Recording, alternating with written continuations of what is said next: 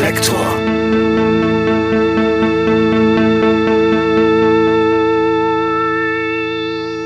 Liebe Hörerinnen, liebe Hörer, herzlich willkommen bei Reflektor. In dieser Folge spreche ich mit Laura Lee. Sie ist einigen von euch bestimmt als Hälfte des Duos Gör bekannt. Im vergangenen Jahr hat sie allerdings ein neues Projekt ins Leben gerufen.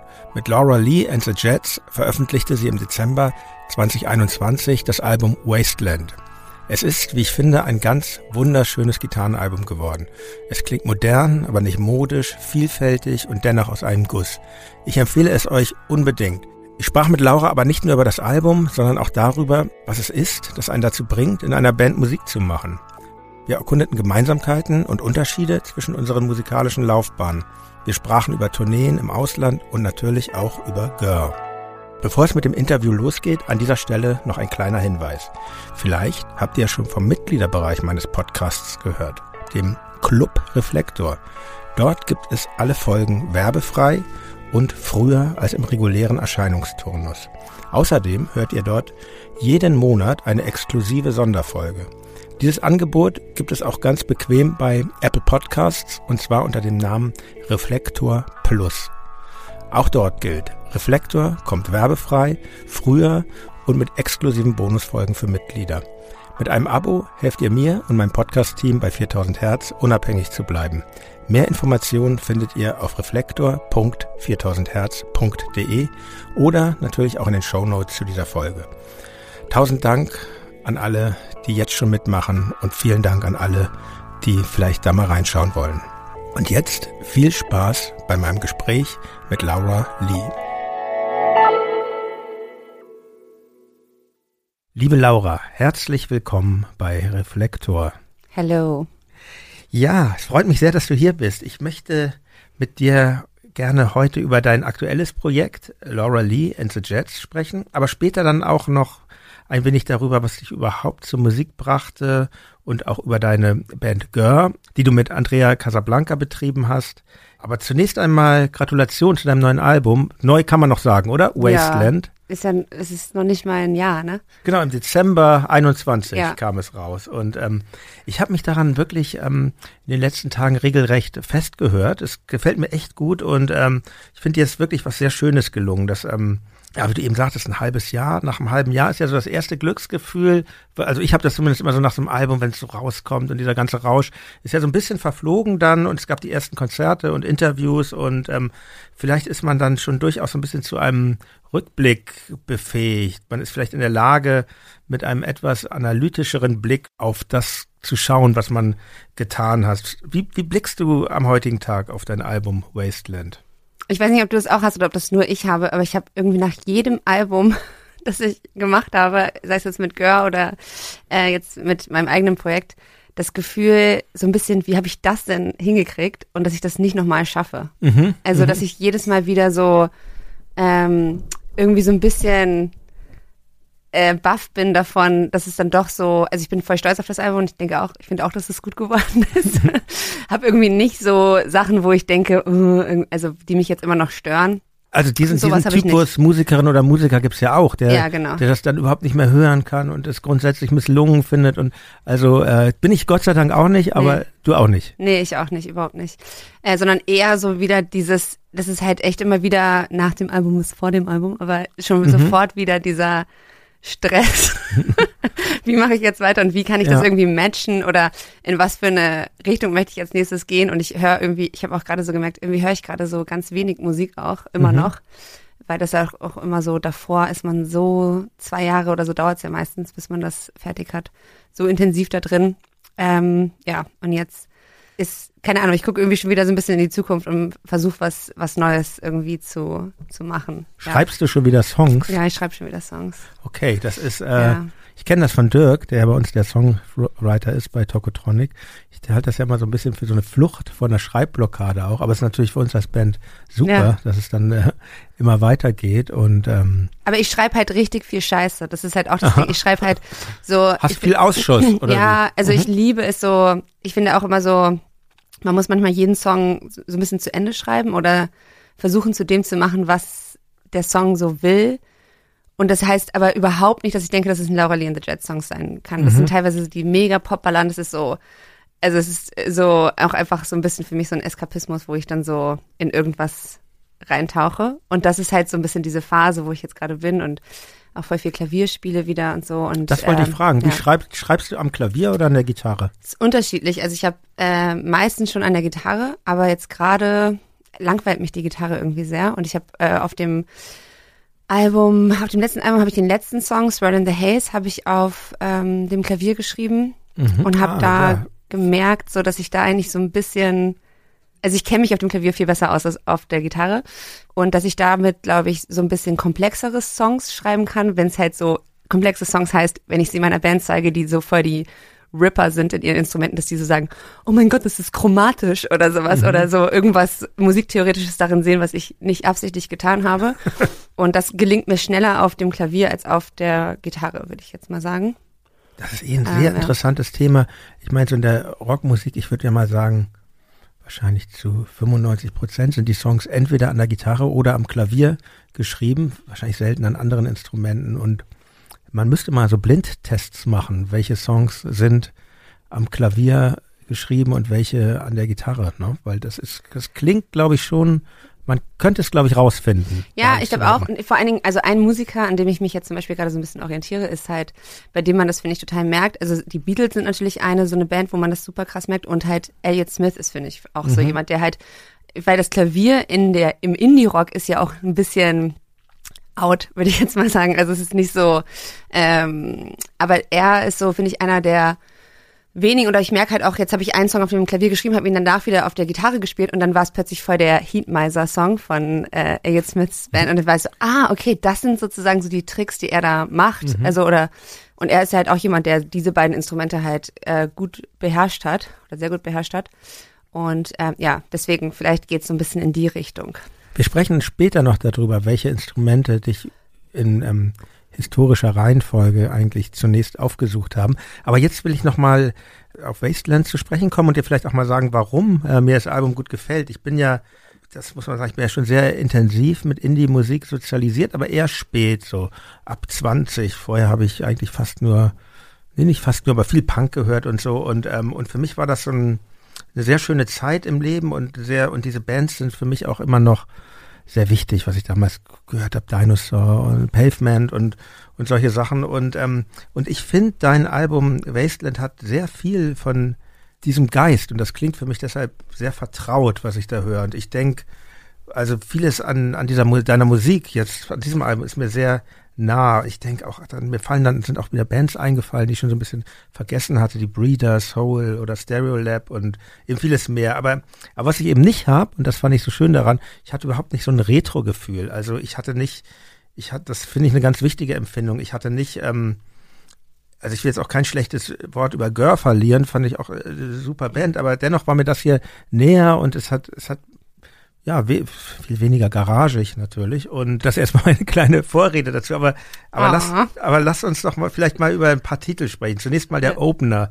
Ich glaube, aber ich will nur dazu sagen, ich Ja. glaube, voll viel davon ist auch immer, wie man, es gibt ja zwei Dinge, die ein, wie ein Song klingt, beeinflussen. Einmal, wie er geschrieben ist und dann, wie er aufgenommen ist. Und für mich war von vornherein klar, dass ich ihn auf, dass ich das Album auf gar keinen Fall retro aufgenommen haben möchte, sondern dass ich so, ich wollte es sehr stark ein Album, was halt im Hier und Jetzt von der Aufnahmetechnik sozusagen verortet ist und nicht irgendwie auf Bandmaschine oder irgendwie, weißt Ja. du, so diese, diesen ganzen Quatsch ähm, zu machen und auch einen Schlagzeugsound zu finden, der halt sehr, ja, irgendwie zeitgeistig ist oder sehr, ähm, da haben Max und ich halt ja auch, Max Rieger hat das Album ja produziert, haben sehr viel darüber geredet, was, ähm, was es so für ein Schlagzeugsound halt sein sollte und genau, deswegen ist es schön, dass das angekommen ist. Da werde ich auch noch ähm, drauf zu sprechen kommen, über, auf Max und ähm, auf, auf die Produktion, aber da gebe ich dir recht, weil ähm, zeitgeistig klingt mir schon fast wieder zu ähm, reduziert, weil ähm, klar, es hat keinen Retro-Sound, aber es, es hat, finde ich, jetzt auch keinen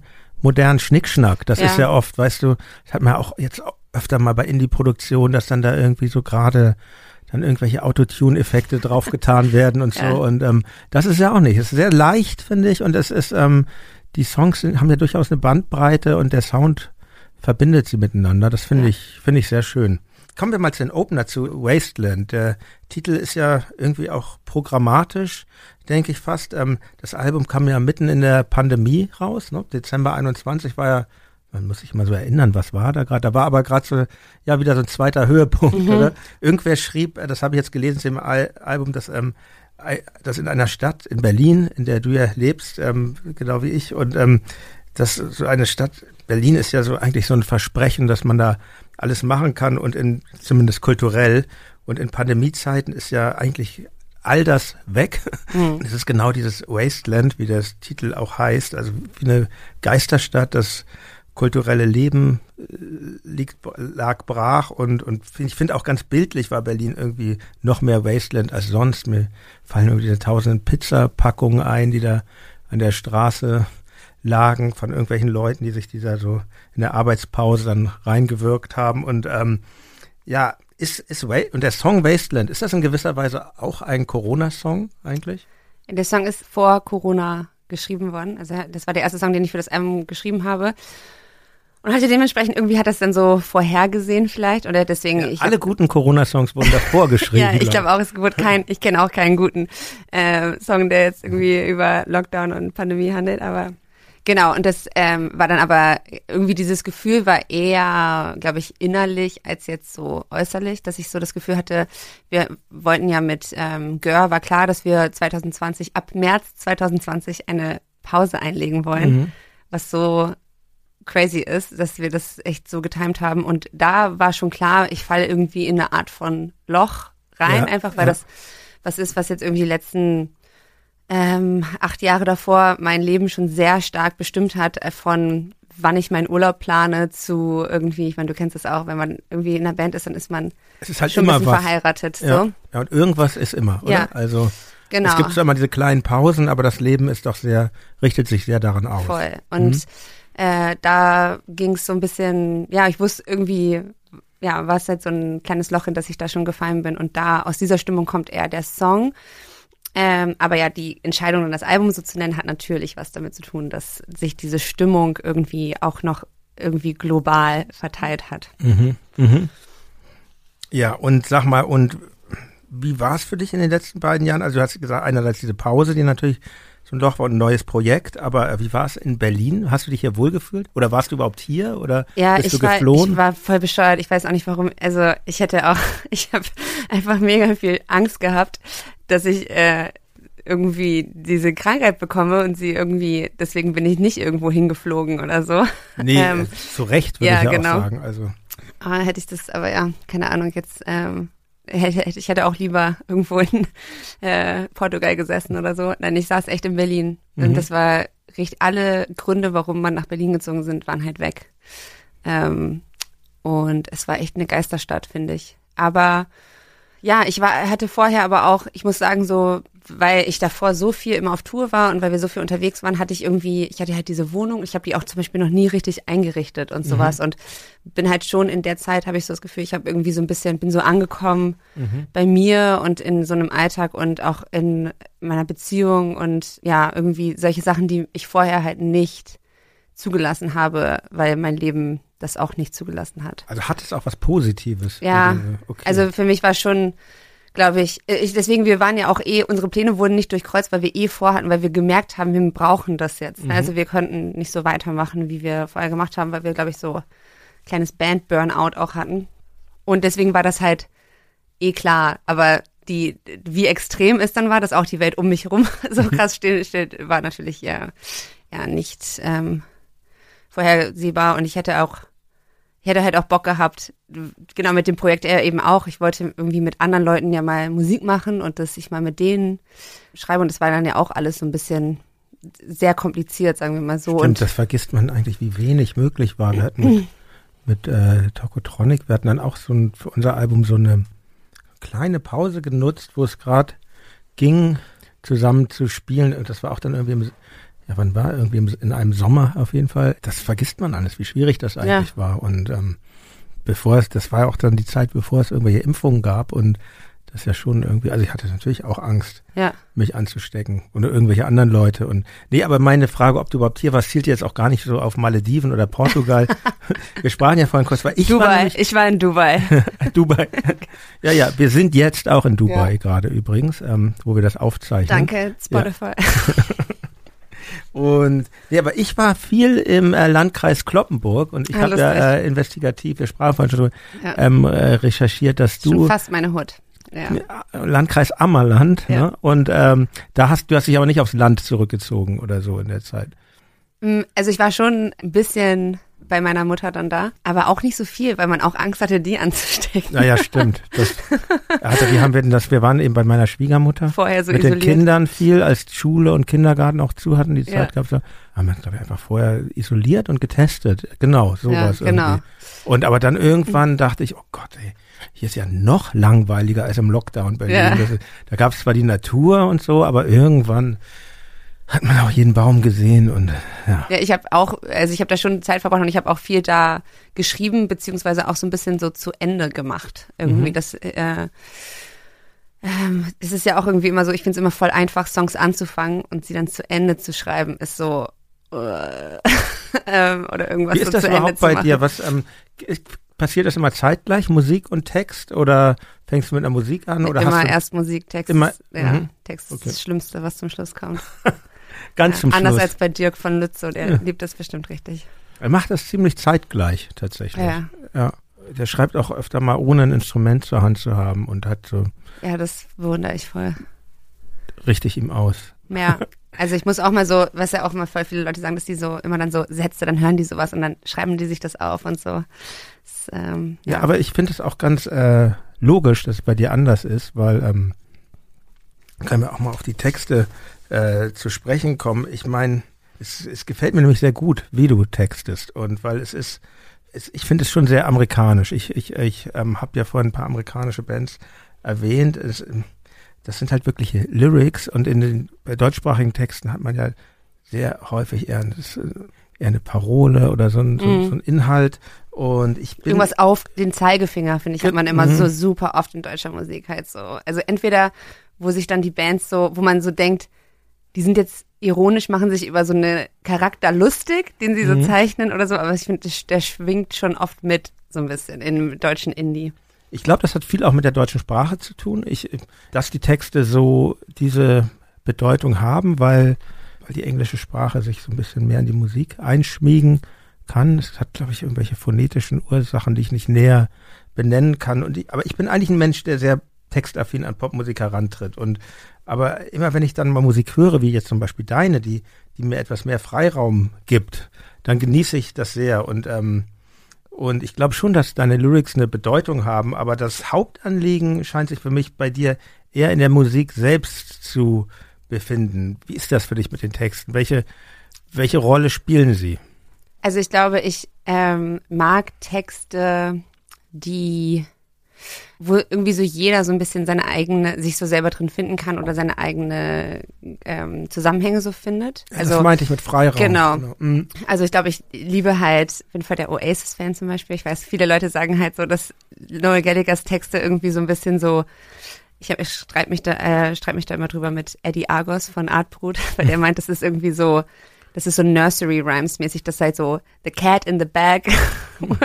Aber was er macht, ist ja wirklich genau das Gegenteil. Ja, genau. Ne? Und er ist, liebt deswegen halt den Song Craig's the Boy zum Beispiel auf unserem Album, Ja. weil der halt so sehr konkret ist und sehr Mhm. erzählerisch in so einer Situation ist. Und das finde ich auch, ähm, finde ich auch voll geil. Das, aber mir liegt es, glaube ich, mehr eben diese ein bisschen vageren oder ein bisschen ähm, offeneren Texte so zu schreiben, wie halt, ich meine, keine Ahnung, was soll, worum kann mir irgendjemand sagen, worüber Champagne Supernova handelt? So, nein. es Es ist halt ist so. halt, glaube ich, oft bei Oasis so ein Gefühl. Genau, eigentlich. Mein und ich- Lieblingslied ist zum Beispiel, ähm, äh, ist äh, Do You Know What I Mean? Finde ich Ja. ein Wahnsinnssong und ähm, könnte aber auch nicht sagen, wovon. Aber man kann das so für sich ja. äh, besetzen, finde ich. Voll, genau. Und das ist ähm, eher, glaube ich, wo ich mich so wohlfühle oder was ich ja das selber, ich meine, man, man ist ja beeinflusst von den Sachen, die man hört und das hat mich halt geprägt.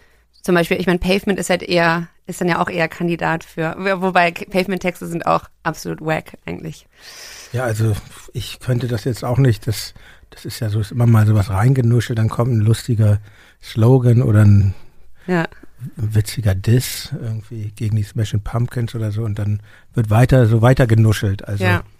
hat was sehr, äh, sehr lässiges ja. auf jeden Fall.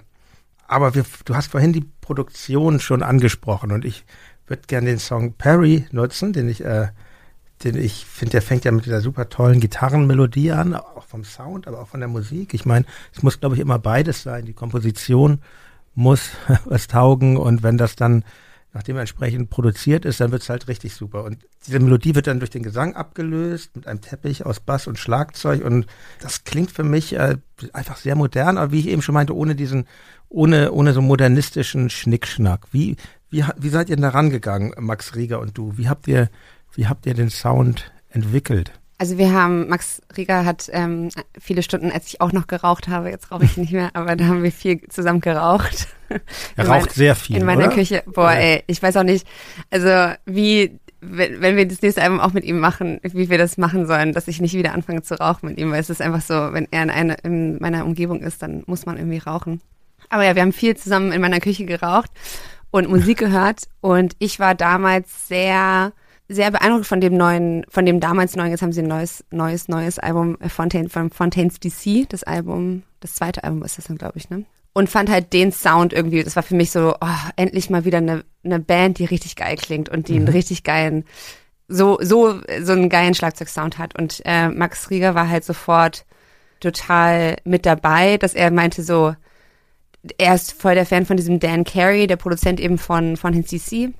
Der hat noch mehr, mehrere Bands äh, eben produziert und irgendwie immer so eine Handschrift, die Max halt auch sehr gut liegt.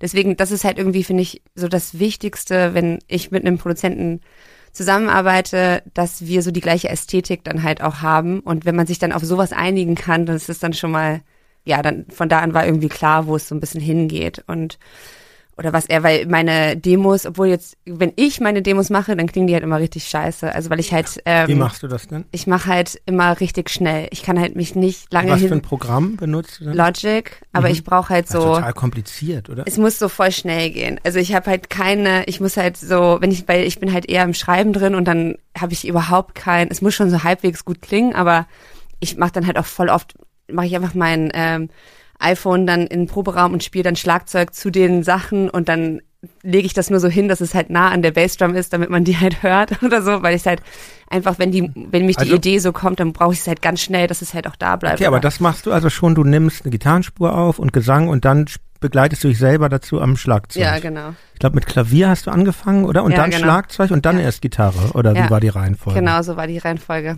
Also, äh, die Flöte hast du Die Flöte. Okay, die Flöte jeder, gibt's häufig, ja. Jeder in, der, in den deutschen Grundschulen Flöte spielen, habe ich das, also wir mussten es auf jeden Fall alle. Ich habe nicht Flöte gespielt. Nein. Aber deshalb spiele ich auch Was nur Bass. Was Grundschule warst du? Hamburg, ne? Ah, Ganz ja. normale Grundschule in Hamburg. Staatliche äh, Grundschule. Irgendwie Sad. ging das an mir vorbei. Da würde ich gern später noch sprechen, warum ja. du an Schlagzeug drüber sprechen willst. Ja, Schlagzeug ähm, ist voll wichtig. Ich finde, die besten Bands sind so, wenn man einen richtig guten Schlagzeuger hat, der auch schreiben kann. Also der nicht nur Beats macht, sondern irgendwie auch eine Idee hat für Strukturen im Song oder sowas. Ich finde, das ist, merkt man immer in der Musik und wenn sich das dann ergänzt mit so einer guten Vocal- und Songwriting-Melodie, das ist so, finde ich, das wichtig, also die beiden wichtigsten so. Also ja, nichts gegen dein Instrument, den Bass. Der Bass aber. ist natürlich das wichtigste, verbindendste ja. Instrument. Genau. Aber das, nee, aber ich gebe dir, nein, ich gebe dir vollkommen recht. Ich, weil bei mir ist auch, wenn ich auf Konzerten bin, ist ja nicht mehr so häufig, aber wenn mich was stört, ist es meist der Schlagzeuger. Ja, Sehr oft bei deutschen Bands, bei amerikanischen Bands nie eigentlich, ja fast nie. Die haben es halt einfach dann drauf, wenn sie den Sprung über den Ozean geschafft haben. Aber man, ich finde, man merkt das so oft, dass es so ein es so völliges krass. Missverständnis gibt, dass so, es muss möglichst äh, doll sein und es muss total äh, stumpf sein und ähm, das ist ein Instrument, was von vielen nicht so richtig verstanden wurde, was komplizierter ist als sein Image, glaube ich. Ja, und es ist auch so, also ich spiele ja ähm, in der Band, ich habe jetzt drei SchlagzeugerInnen, mit denen ich so spiele, die halt ähm, genau so ein bisschen, je, wer, wer, Zeit hat, kommt halt mit aufs Konzert. Und es mhm. ist jedes Mal, also es ist wirklich so, nichts gegen die anderen, sind, äh, aber wenn das Schlagzeug ist für mich, wenn das äh, jemand anderes spielt, ist es für mich fast eine andere Band. Also wenn jemand anderes eine Gitarre ersetzt oder unseren mhm. Bassisten ersetzt, dann ist es irgendwie nah dran an dem, was wir sonst, wie wir sonst klingen. Aber mit dem Schlagzeug ist es immer, es fühlt sich komplett, es gibt einen ganz anderen Charakter und der kann oder die kann das gleiche spielen, aber wie du es spielst und wie du kleine Akzente, also finde ich, das macht den Charakter einer Band komplett anders. Also das und Gesang, glaube ich, sind so die sehr, ja, ähm, größten ja, Einflüsse für einen Sound einer Band. Ist wirklich interessant, was du sagst, weil das ist, glaube ich, so ein bisschen verloren gegangen, dieses Bewusstsein durch die Quantisierung der Musik und weil es ist, wird, wird ja sehr stark bearbeitet heutzutage ja. oft und kann halt so gemacht werden, wie der Produzent es sich wünscht, auch wenn der Schlagzeuger die Schlagzeugerin das gar nicht vermag. Und es gab da, glaube ich, mal mehr Bewusstsein drüber. Es gab ja diese Fernsehsendungen mal, Super Drumming, die ganz witzig war. Mhm. Und ähm, ja, und halt Schlagzeuger wie, ja, geht ja bei Ringo Starr los, der sehr eigen gespielt hat, oder, oder ähm, Ginger Baker oder Keith Moon und so, diese ganzen ja, die wirklich ein sehr eigenes Markenzeichen hatten. Und das, das ist jedenfalls auch was, was du dann mit Max intensiv äh, besprochen hast, wie ja. das Schlagzeug. Und das, ja, also das hat sich, ich denke mal, es hat sich bezahlt gemacht, ja. weil ja, das klingt halt sehr luftig auf eine Art, finde ich. Ja, es sind halt, also ich wollte halt auch ein Schlagzeug, was so irgendwie schöne Höhen hat, also ähm, und irgendwie klar und crispy klingt und nicht so aus der aus der Muffelbude so ein bisschen. Mhm. Das finde ich sind halt diese Fontaines DC auf dem Album. Ich finde das, das Schlagzeug klingt so schön klar und schöne Höhen. Ja, und das ähm, ist uns, finde ich, auf dem Album auch ganz gut geglückt. Äh, und er kann natürlich auch Gitarren aufnehmen, dass, ähm, dass sie schön klingen. Ja, ich mag, ich mag das sehr, wie er arbeitet. Ich habe ja nun ähm, schon ich hatte ja Egen Nur hier in, im Podcast und, und, und ähm, Stella Sommer und die haben auch beide mit ihm gearbeitet und immer wenn ich mich dann darauf vorbereite, ist es sowas, da denke ich irgendwie bei der Produktion, ja, wow, das ist schon ähm, eine sehr eigene Handschrift, finde ich. Ja. Aber wie ist das generell bei dir mit diesem ganzen technischen Aspekt? Ich bin zum Beispiel niemand, da bin ich als Bassist, glaube ich, auch ähm, sehr äh, gut bedient. Ich bin niemand, der sich so wirklich für Equipment äh, interessiert und man weiß eigentlich genau, was man tun muss als Bassist. Man habe das jetzt auch, habe mich lange davor rumgedrückt, aber man braucht halt so eine MPEG-Anlage und das klingt halt einfach am besten und dann entweder also für die Art Musik, die ich mache, sag ich mal, ein Jazz-Bass oder oder eben ein Precision-Bass und möglichst alt, möglichst alt muss das alles sein und dann auch ja nicht so viele Effektgeräte als ähm, Bassist und dann ähm, hat sich das ja schon und deshalb setze ich mich damit eigentlich relativ wenig auseinander. Ganz anders als, als unser Gitarrist, der wirklich immer andauernd mit neuen Verstärkern und Effektgeräten ankommt, was ich auch toll finde, weil sein Spiel sehr sounddominiert ist. Ist das was, was dich sehr interessiert, diese technische Seite? Oder? Nee, also ich glaube, ich bin schon sehr, ähm, also ich habe immer einen klaren Sound im Ohr, der sein muss und den ich dann auch mit irgendwie mit den Effekten, die ich habe, hinkriege. Mhm. Oder da bin ich dann schon, also zu einem gewissen Maß bin ich schon ein bisschen techy dann dabei oder hab, ähm, dafür ist es mir nicht egal. Aber ich bin halt in einer Band mit Leuten, die, also unser Gitarrist und unser Bassist sind halt extrem nerdy, was ah, diese ja. Sachen angeht. Und ich finde es auch geil, dass ich so jetzt in der Band, also mit den Leuten spiele, wo ich so vom Spielerischen so fast das schwächste Glied bin, würde ich jetzt mal sagen. Also mhm. ähm, und dadurch mega viel lerne oder halt auch, dass wenn ich den halt, ich bin trotzdem, glaube ich, songschreiberisch oder sowas, äh, was heißt über, also die schreiben auch mega geile Songs, aber da zumindest respektieren sie mich in der Band da sehr und mhm. folgen da total Das ist auch klar aufgeteilt. Voll, ja. ja. ja. Das ist nicht so, dass da jetzt jeder mal kommen kann und ähm, ich finde das so interessant in Bands. Bei uns ist ja auch ja. so, Dirk schreibt die Songs.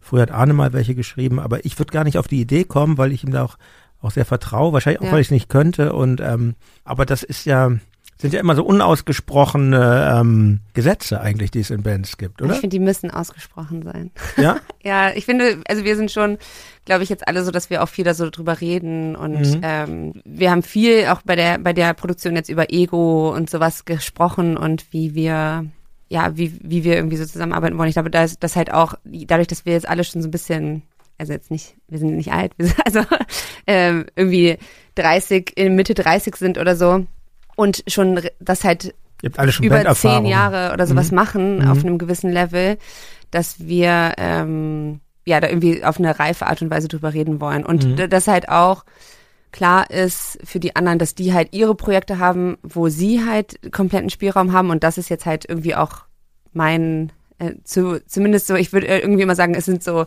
mindestens 50 Prozent ist es ich und 50 Prozent sind es halt die Summe aller anderen mhm. sozusagen und der, ja. Ja, der Bandname drückt das ja auch aus. Genau. Meine, ihr heißt Laura Lee and the Jets. Ja. Jets, also nicht wie die Flugzeuge, sondern ein französisches Wort, oder? Genau, also oder wie, ja, Jette sozusagen geschrieben, mhm. ja. Und das erinnert mich natürlich an Bandnamen wie zum Beispiel Joan Jett and the Blackhearts oder Stephen Malkmus and the Jigs. Stephen Malkmus, ja. Oder Juliette Lewis and the Licks. Das ist irgendwie voll aus der Mode gekommen, dieser Name. Ja. Oder früher gab es auch mal Peter and the Test Tube Babies, ja. Aber diese and the Bandnamen, ne, das, ähm Dick Brave. Ach so, die, wer war das noch? Das war auch dieser Sascha. Ach, das war dieser, genau. Also Nick Cave Fernseh. and the Backseats gibt es natürlich. Aber Ach, es gibt natürlich. auch Dick Brave also, and the Bad Beats oder so hat er sich dann, glaube ich, genannt. Bill Haley and the Comets. Also es ja. hat schon eine lange Tradition, aber ich finde es irgendwie, das ist dann schon auffällig, das dann ähm, für eine Indie-Band wieder zu benutzen. Aber dadurch spiegelt sich, glaube ich, das auch schon wieder, wie, ja, genau. wie, wie, die Aufteilung ist. Und ich stieß mir viel wieder ein, Division of Laura Lee. Sagt ihr das eigentlich was? Nee. Also eine sehr interessante schwedische, ähm, was ist das? Punk, Noise Rock Band, mhm. die sich wiederum nach der schwedischen, nee, Quatsch, schwedischen, amerikanische Soul-Sängerin ist es, glaube ich. Aber mhm. das ist ein Zufall oder ist das, das dein, ist Zufall, dein ja. Künstlername eine Reminiszenz? Nee, ah, okay. kannte ich vorher noch nicht. Okay. Was, ich möchte gerne noch über ein ähm, Stück reden, weil wir sprachen eben über das englischsprachige in der Musik und es hat aber trotz aller Internationalität hat es ein deutschsprachiger Titel auf das Album geschafft. Er heißt Absolut und der Text endet in ein Mantra. Wirst du frei sein, bleibst du immer allein. Finde ich irgendwie, erstmal finde ich es toll, wie ungewöhnlich das Deutsch klingt. Mhm. Es fällt eigentlich gar nicht, das war bei Gör aber auch schon so, finde ich. Es fällt eigentlich erstmal gar nicht groß auf, dass das jetzt das nicht englische Lied ist. Es fügt sich sehr schön ein und ich glaube, Weil wir nicht so singen. so, so ganz viel mit den Deutschen. Das ist ganz oft so Deutsche immer so, ja, äh, ja so abgehackt. Hm, stimmt, es ja, ist nicht abgehackt, aber es klingt jetzt auch, es klingt aber auch nicht unnatürlich. Ich finde, es gibt auch diese Bands, die es dann versuchen, so total zu verstecken, hm. dass es Deutsch ist. Und so ist es auch nicht. Also es geht schon auf die Sprache ein und auf ihre Tonalität. Und ähm, ja, das, aber ich habe, ich finde so, dass, dass, dass, dass, dass, dass dieser Satz, wirst du frei sein, bleibst du immer allein, so oft wiederholt ist, brennt er sich ein und ich fange fang an, drüber nachzudenken. Es gibt mir schon das Gefühl, dass du den persönlichen Freiheitsdrang irgendwie auch kritisch siehst, oder? Ist das, ja. ist das ein Appell in diesem Lied? Ähm, ich glaube, es ist schon ein Appell. Mh, mm, äh, ja, also ich glaube halt an so, ich finde irgendwie gibt es in Berlin irgendwie so auch super viele von so krass egomanen Personen, die so mhm. diese Freiheit irgendwie so als Rechtfertigung sehen, andere Leute scheiße zu behandeln, jetzt mal so gesagt. Und ähm, das, glaube ich, ist halt falsch.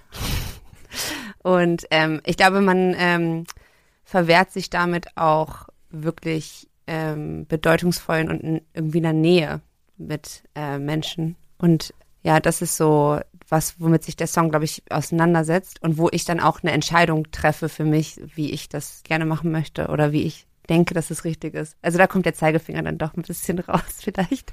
Ja, ich ähm, finde nicht, dass das ein Zeigefinger ist. Ich finde, das ist ähm, aber ja. Das ist eine Anregung und ja. Ähm, ja, das Wort Freiheit ist ja auch sehr äh, strapaziert. Ich meine, man hatte die ganzen Querdenker, die, wo man auch denkt, ja, eure Freiheit ist dann aber vielleicht auch der Schaden von jemand Voll. anders. Also das geht auch ins Politische rein. Jetzt dreht sich das natürlich gerade wieder total mit diesem grausamen Krieg, wo man denkt, natürlich ist Freiheit auch wichtig. Und ähm, aber ich, ich würde dir halt recht geben im persönlichen Bereich, weil ich habe da viel nach diesem Lied viel drüber nachgedacht. Was bedeutet das? Ähm, ich finde dieses ähm, Bedürfnis, nur frei sein zu wollen, ohne, ohne irgendwie auch solidarisch zu sein mit anderen Menschen oder gemeinsam zu sein mit anderen Menschen, das finde ich halt wahnsinnig langweilig, habe ich mir überlegt. Ja. Vielleicht ist es im gewissen Alter, wenn man 18, 17, 18, 19, 20 ist, ganz wichtig auch. Das kann schon sein. Aber so, wenn Leute darin verharren, ähm, dann finde ich das sehr trist. Ja. Und ähm, deshalb fand ich das schön. Ja. Fand ich die Zeile schön. Ich habe mir dann so bei Fantasie, wenn das dann Leute hören, die vielleicht auch ein bisschen jünger sind als ich, dann äh, ist das vielleicht ein guter, ein guter Gedanke, so, ja. der sie dann, ähm, auf den sie stoßen. Ist aber, glaube ich, auch ein sehr alter Gedanke. Also ich glaube, an diesem, mhm. es ist mhm. ja schon so Aufklärung und irgendwie, dass man sich damals drüber irgendwie Gedanken gemacht hat, was bedeutet Freiheit und dass Freiheit auch immer ein Vertrag ist zwischen, äh, zwischen Menschen, dass man sich auf bestimmte Sachen dann so einlässt. Aber ich finde es auch interessant, wie sich das halt, wie es immer noch aktuell ist irgendwie oder wie ähm, das halt im Zwischenmenschlichen und Politischen irgendwie immer noch so ein scheinbarer Widerspruch ist von Freiheit und Regeln oder sowas oder und ähm, wie du sagst oder und Solidarität oder und ja. Genau, ich glaube auch hier in Berlin ist man besonders damit ähm, konfrontiert, dass Leute das sehr einseitig ja. oder dass Leute nur die nur ihre eigene Seite sehen. Voll. Äh, oft so, vor allen Dingen, wenn man so in dem kulturellen Leben tätig ist, wie wir. Ja. Oder auf Tinder glaube ich, ist es auch sehr. Ah, damit, habe ich nichts zu tun. Ja, ich auch nicht, aber nicht mehr, aber ich glaube, da ist es richtig schlimm. Ja, da kommen wir vielleicht auch schon zum, zum nächsten Song, ähm, der textlich heraussticht und der auch auf den, der auch in der Presse stark wahrgenommen wurde. Das ist Craigslist Boy. Kurzes Zitat. I didn't come to flirt here, but to sell myself. Yes, here we are, telling you I'm married with children.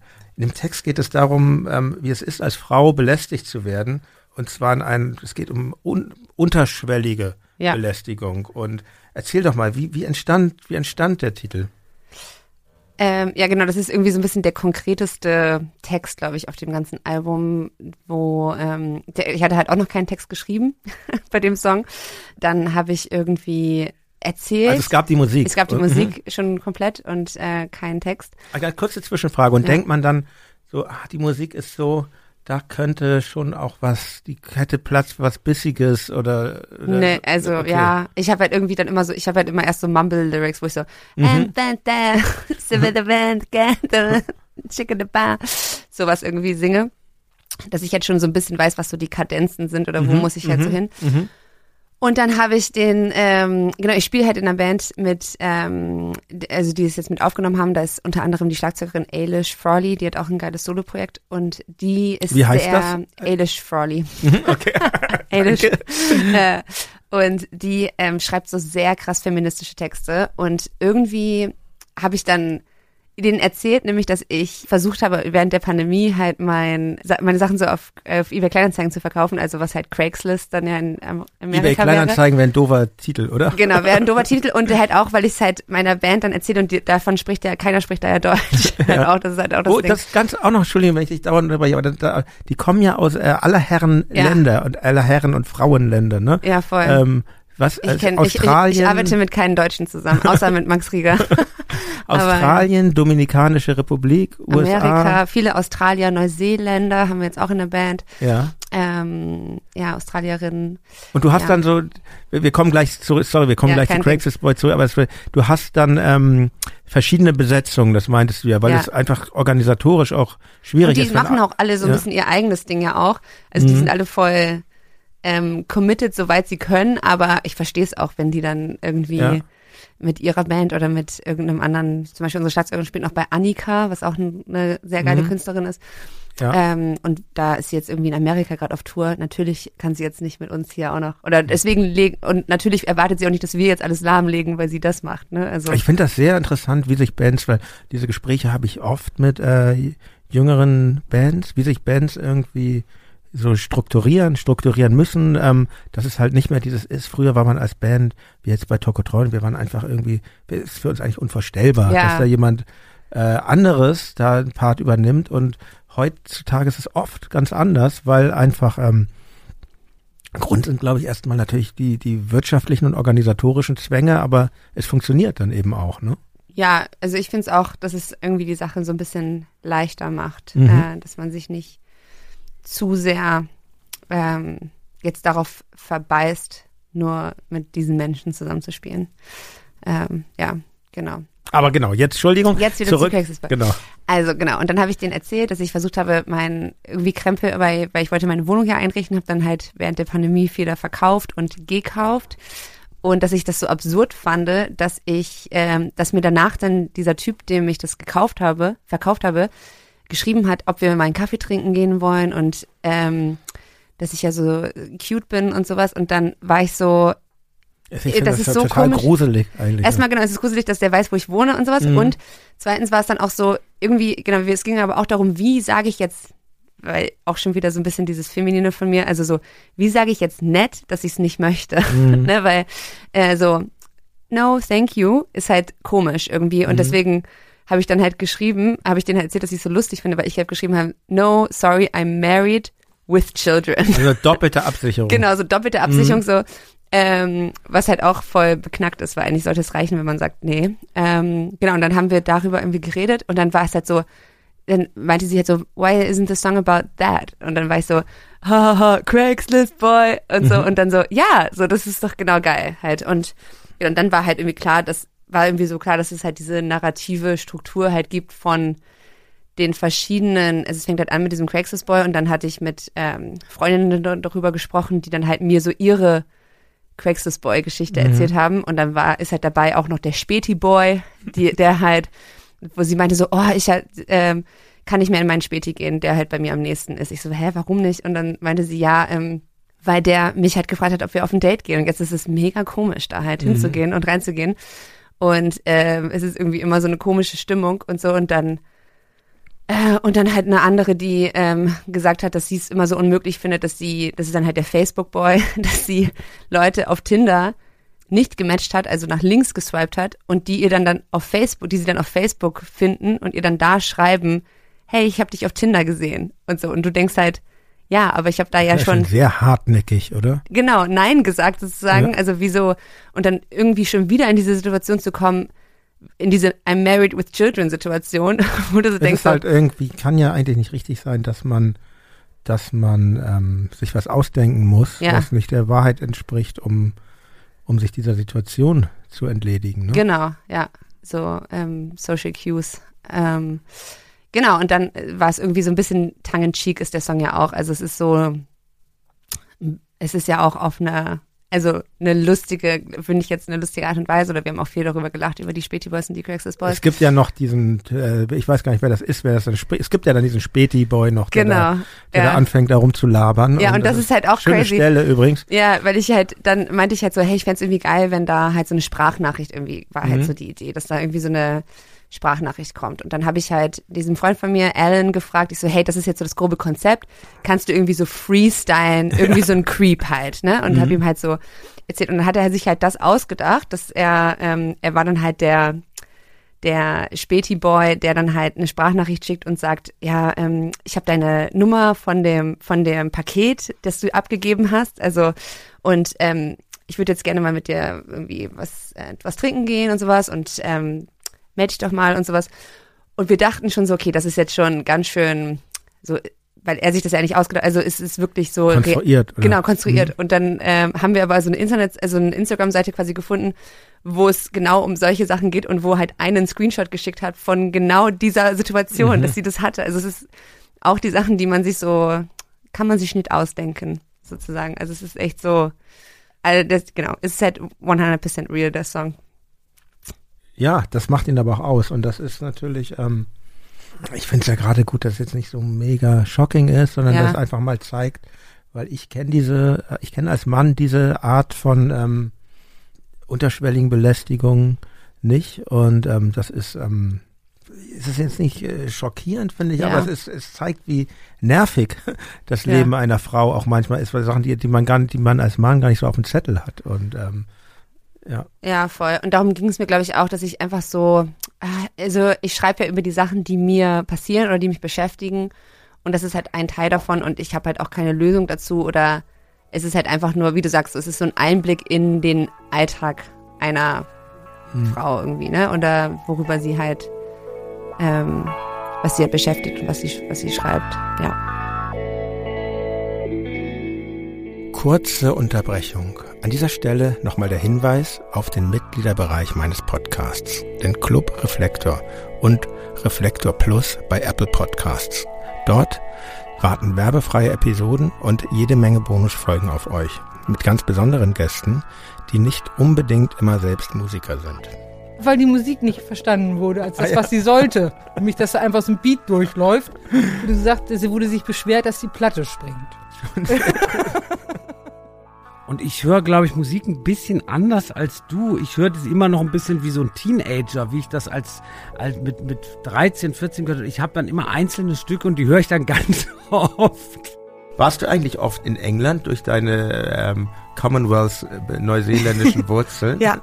Also auch als Kind? Und ja, ich war mit vier das erste Mal in England, bin ich allein geflogen. Es reichen manchmal auch schon kleine Trips nach Hannover oder Dresden, um sich da irgendwie so Konzerte anzugucken. Das lieben wir. Das ah, machen ja. wir. Ja, komme ich mit. Okay, Killers im äh, Merzer Stadion, Mailand wollten wir uns angucken. Nur Tourmanagement könnte ich mir überhaupt, könnte ich mir hm. nicht vorstellen. Das also es wäre auch Menschen, die wirklich ja, das, das könnte ich mir gar fünf nicht. Das, Bands haben. Das finde ich wahnsinnig anstrengend. Also ich weiß nicht, ich, das könnte ich zum Beispiel nicht. Ich muss wirklich. Aber sagen, vielleicht haben die auch nicht so anstrengende Bands. Das kann natürlich auch sein. das waren ein paar Eindrücke aus den Reflektor-Bonusfolgen. Schaut euch die verschiedenen Pakete einer Mitgliedschaft bei Steady oder Apple Podcasts gerne mal an. Es gibt wirklich viel, was ich da für euch versuche zu tun und auch tue. Zum Beispiel bei den großen Mitgliedschaften male ich auch eine handkolorierte Comiczeichnung für euch. Noch niemand war enttäuscht, glaube ich, davon. Das aber nur mal ganz nebenbei. Alle Informationen findet ihr auf jeden Fall in den Shownotes dieser Folge und auf reflektor.4000herz.de. Aber auch ohne Premium-Mitgliedschaften könnt ihr mich unterstützen. Und zwar, indem ihr Reflektor weiterempfehlt. Zum Beispiel auf Twitter, Facebook oder Instagram. Oder noch besser mit einer Bewertung auf Apple Podcasts und Spotify. Am liebsten natürlich mit 5 Sternen. Und was ich noch sagen wollte, wir arbeiten daran, die Playlists nicht nur bei Spotify anzubieten, sondern auch bei anderen Diensten. Und genau, ihr könnt ja mal schauen, ob es das bei eurem Dienst jetzt gibt. Es gibt es jetzt schon bei Deezer und YouTube Music, aber wir sind dran. Und ja, jetzt danke ich euch erstmal für eure Aufmerksamkeit und jetzt geht's auch schon weiter mit meinem Gespräch mit Laura Lee.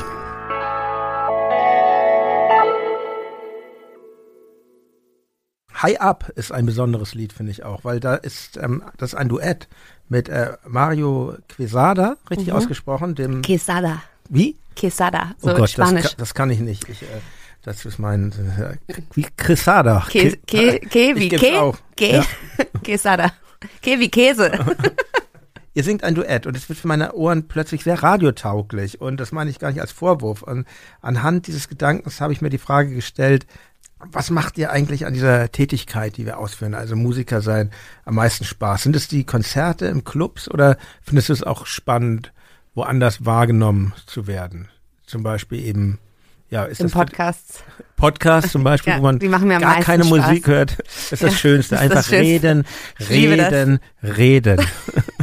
Was ja meistens Spaß, also, mh, hm, ähm, also ich glaube, mir macht der Moment am meisten Spaß, wenn ich einen Song geschrieben habe und den dann das erste Mal mit der Band spiele und der so zum Leben erwacht irgendwie und mhm. dann plötzlich machen alle so, bringen so ihre kleinen Ideen ein oder machen so ihr Ding so daraus und dann wird das so, dann wird es für mich so, dann, dann deswegen, dann komme ich in diesen Moment, den ich am Anfang meinte, dass ich so voll irgendwie plötzlich dann davor stehe und denke so, hä, wie ist das, wie habe ich denn das jetzt geschafft, dass der Song plötzlich so ist? Oder wie haben wir das geschafft, dass der Song plötzlich so gut wird irgendwie? Und äh, dass ich das auch merke, dass es, dass ich das jetzt alleine, wenn es nur alle wenn ich jetzt irgendwie im Studio das Schlagzeug einspielen würde und den Bass und also es wären nur meine Ideen, ich fände es, glaube ich, so super langweilig halt dann auch am Ende. Ihr seid das, schon ja. also im Proberaum, richtig ja, klassisch, genau. bevor ihr aufnehmt. Ja. Okay, wir, wir machen es mal so, mal so, also bei ja. der Platte jetzt auch gemischt und ich kann das aber sehr nachvollziehen, was du sagst, weil so dieser Moment. Ich mag es eh sehr gerne im Proberaum. Also, oder, oder Manchmal eben, funktionieren Songs aber auch ja überhaupt nicht, muss man mal sagen. Deshalb, ich finde, man ja. merkt das halt voll schnell. Wenn mhm. halt, und deswegen bin ich auch immer so, jetzt sind alle so busy, weil alle auch Kinder bekommen und oder mhm. weißt du nicht. Und ähm, so, hey, ich habe einen neuen Song, können wir den bitte, können wir uns irgendwie treffen und den spielen, weil ich das mhm. brauche, um herauszufinden, ob der was ist oder nicht. Ja, ja. ja das ist so für mich, glaube ich, das Schönste. Wir haben dann, wir haben teilweise äh, Songs am Rechner dann gemacht, weil wir irgendwann für uns gemerkt haben, dieser, diese Verengung des Proberaums, ähm, die hindert uns manchmal auch, ähm, Sachen auszuführen, die wir gerne machen würden, weil, ähm, weil wir einfach dann als vier Musiker dafür dazu nicht befähigt sind, das so, so zu machen. Das sind dann Sachen, die wir dann doch eher am Rechner gemacht haben und dann später uns im Proberaum angeeignet haben. Also Ja. das, aber mehr Spaß machen oft, tut ja. es, finde ich so. Und man hört es halt auch den Platten manchmal so an, finde ich, wenn die so am Computer entstanden sind, Mhm. weil das sind dann oft Songs, die, also no offense, aber ich finde, das sind oft Platten, die so nicht rocken am Ende. Weißt Mhm. du so? Weil du merkst halt, ich finde, wenn du so im Proberaum das dann merkst, dann wirst du natürlich, bist du so ein bisschen mehr in diesem Live-Spirit. Und es gibt halt Songs, die, es gibt ja auch Alben, die funktionieren super gut auf Platte und live funktionieren sie halt gar nicht, ne? Also so, und diese Gefahr, Naja, aber das wollten wir teilweise machen. Ja. Das ist halt so, wir haben da sehr lang ähm, ausschließlich live aufgenommen und früher Ja. wussten wir gar nicht, dass es anders geht und ähm, man muss sich auch mal neuen Herausforderungen stellen. Aber an sich finde ich es natürlich auch für eine Band, die live spielt, ist es schon ganz gut, wenn die Songs auch. live funktionieren, ja. ja, genau. Voll. Aber der Song war tatsächlich einer High-Up, der so sehr am Computer dann entstanden ist oder so ähm, und wo es richtig schwer war, ich, diese Riffs, die so ineinander greifen von mir und Mark. Und dazu habe ich dann, genau, und dann ist nämlich die Gefahr, dass die sind so sehr im Offbeat quasi. Also ich spiele äh, irgendwie auf dem Offbeat so ein Picking und er spielt dann da rein so ein Picking. Klingt Und dann extrem kompliziert. hat- du klingst aber auch, aber irgendwie so. Ja, und dann habe ich halt darauf, dann weißt du, nimmst du es auf, findest es geil und danach habe ich dann meine Vocals aufgenommen. Never Mhm. do that, weil du musst ja das dann auch irgendwann mal spielen und gleichzeitig was anderes singen, als du diesen Offbeat halt dann mit der Hand machst. Und das war halt so, es war halt richtig schwer, den für mich jetzt. Ähm, und wenn ich den Aber jetzt live gelungen? spiele, Konntest ja, ja, ich, ich, wir spielen den jetzt live, aber wenn ihr mal zu einem Konzert Spaß? kommt, seht ihr, dass ich mich während diesem Song so gar nicht bewege und nur so Ja. auf einen, auf einen Punkt starre, weil ich mich richtig konzentrieren muss, ja. Das ist das Ding dann nämlich, genau. Ich erinnere mich auch. Da gibt's bei uns auch einige. Das Ja. war vor allem das sogenannte rote Album von uns. Und ähm, ja, aber ich finde, man muss ja auch nicht jeden Song live spielen. Ja, das stimmt. Unbedingt. Ihr Dann- müsst es nicht, weil ihr so viel Platten habt. Ja, wir haben. du auch irgendwann. ja, genau. Cheap Wine möchte ich gerne noch erwähnen. Tolles Gitarrensolo, dieses Fuzzige, finde ich. Und, ähm, und ansonsten habe ich da natürlich viel Assoziation an, da zum Beispiel an die Breeders oder, aber eben nicht so abgekupfert, wie ich schon meinte, oder eine ganz ähnliche Energie. Ganz tollen Song finde ich auch äh, Caterpillar. Da habe ich irgendwie dann diesen Stereo Lab Moment bei mir gehabt, aber natürlich auch ähm, neu, Band, die ich sehr mag. Düs Düsseldorfer, glaube ich, ne? Und ähm, da bin ich auch bestimmt nicht der Einzige, der das so empfindet. Ähm, Das schreiben die Leute die ganze Zeit bei TikTok. Das ist irgendwie Bei. TikTok? Ja. Ich habe jetzt einen TikTok angelegt dafür, also sind für da die so Band. Krautrocker unterwegs. Ja, und irgendwie schreiben die so, sounds like neu, I like it und sowas. Und ich bin voll geflasht, weil ich dachte Ja. halt auch auf TikTok sind nur so ähm, ADHS Cloud Rap oder so, was, Ja. ja. Wie gehst du so mit Inspirationen um? Ich finde ja, das ist ja, da ist das ja was Eigenes entstanden. Aber hast du dich auch schon mal geärgert? Zum Beispiel, wenn du eine tolle Melodie gefunden hast und dann, dann spielt man es im Proberaum und dann merkt man, ah, nee, das klingt ja total wie und äh, das kann ich jetzt nicht bringen. Ja, Kennst voll. Momente? Total. Ja, kenne ich total. Die Ärgert Momente. einen dann schon sehr, oder? Ja, voll. Dann ist es zu sehr so. Aber ich glaube, ich habe auch oft das Glück, dass ich Musik höre von Männern. Das ist irgendwie alleine schon dadurch, außer jetzt halt, genau, Breeders natürlich nicht, aber und dass es allein dadurch schon so ein bisschen zu was Eigenem wird, dass es halt eine ähm, feminine Vocals dann auch hat und so. Also dass man halt zum Beispiel, es gibt ja fast keine Krautrockband, außer jetzt Stereolab mit ähm, weiblichen Vocals. Und dass du dadurch schon so Ah, was ist mit Amondyl? Ich weiß Kenne gar ich nicht. gar nicht. Aber jetzt aus diesen, Origi aus Ja. diesen 70er Ja, Jahren. das war aber, das waren Ach ja, so, ganz, echt, ja, ja? Ja. Aber ich Ach, weiß nicht, ob da überhaupt gesungen wurde. Wurde nicht so viel gesungen, so. ja, genau. Ähm, aber dass, dass es dadurch irgendwie oft zu eigen wird und ich finde, ja genau, so Vocal-Melodie, glaube ich, macht es dann oft zu, Mhm. dann doch zu was Eigenem, ja. Stimmt, stimmt bestimmt. Und ähm, was ich noch erwähnen möchte auf dem Album sind äh, zwei Balladen. Adelaide, kann man das so sagen, Balladen? Ja, Und Swirl in the Haze, worüber das, was du schon ansprachst. Ähm, ich finde beide sehr schön. Und insbesondere Swirl in the Haze ist, äh, finde ich, ganz toll. Das ist so träumerisch und ähm, aber trotzdem gibt's dieses noisige, fast schon Purple Rain-mäßige äh, Gitarrensolo zum Schluss. Also, ne, ich finde, nochmal- das ist ein Paul Weller Gitarrensolo. Ah, ähm, mit Paul aber- Weller kann ich nichts anfangen. Nee? Okay. Das, ähm, deshalb kann ich, kannst du recht haben, aber ich kann es gar nicht beurteilen. also The Jam, okay, aber dann Ja. ähm, hat's mich irgendwie, äh, irgendwie gibt's ja manchmal so Künstler, die total völlig respektabel sind, aber Ja. Ja, es ist halt auch super boring. Also Ja. unser Gitarrist kann viel mehr als dieses Solo und wir mussten ihn Ja. so voll so, nein, mach's wirklich so in dieser einfachen Blues-Skala. so Ja. und ähm, weniger Noten, mehr Bending, so, aber es ist ähm, genau das, was der Song halt braucht. Und toll finde ich übrigens auch, dass das, das hört ja mit so einem Vogelgezwitscher auf, das Album, ne? Ja, irgendwie ist es nicht sogar aus meiner Demo oder oder wir haben es auf dem Nee, ich glaube, es war dann einfach auf dem Mikro, auf den Vocalspuren dann drauf, dass wir das Ah. Fenster offen gelassen hatten. Schön. Ja. Ein ganz schönes Ende. Ja. Und, und jetzt nochmal eine Frage. Was ist das für eine Kinderstimme am Schluss von Adelaide? Die, die rührt mich irgendwie. Ja, also der Song Adelaide ist ja das, ähm, der Ort, von dem unsere Schlagzeugerin oder aus dem unsere Schlagzeugerin kommt in Australien.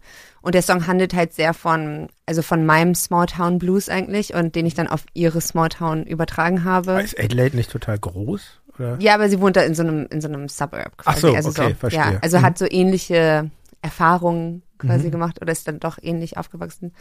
Genau, und dann war halt die Aber Idee. Ammerland hätte auch schön geklungen. Genau.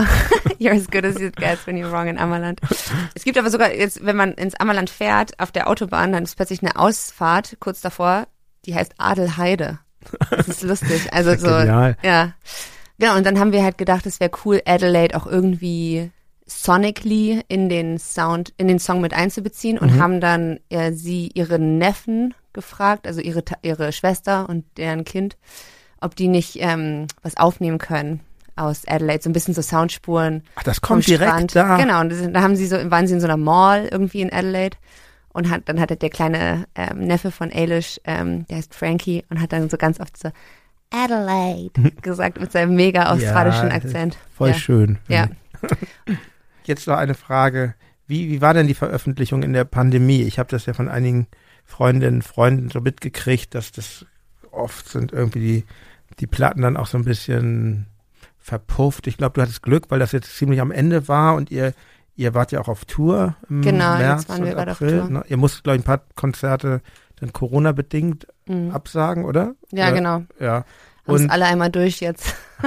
habt, Ja. ich habe es noch nicht gehabt Echt? übrigens. Nee. Geh mal auf Tour. Ja, ab Mitte Juni, Ja, ja. dann geht's ab.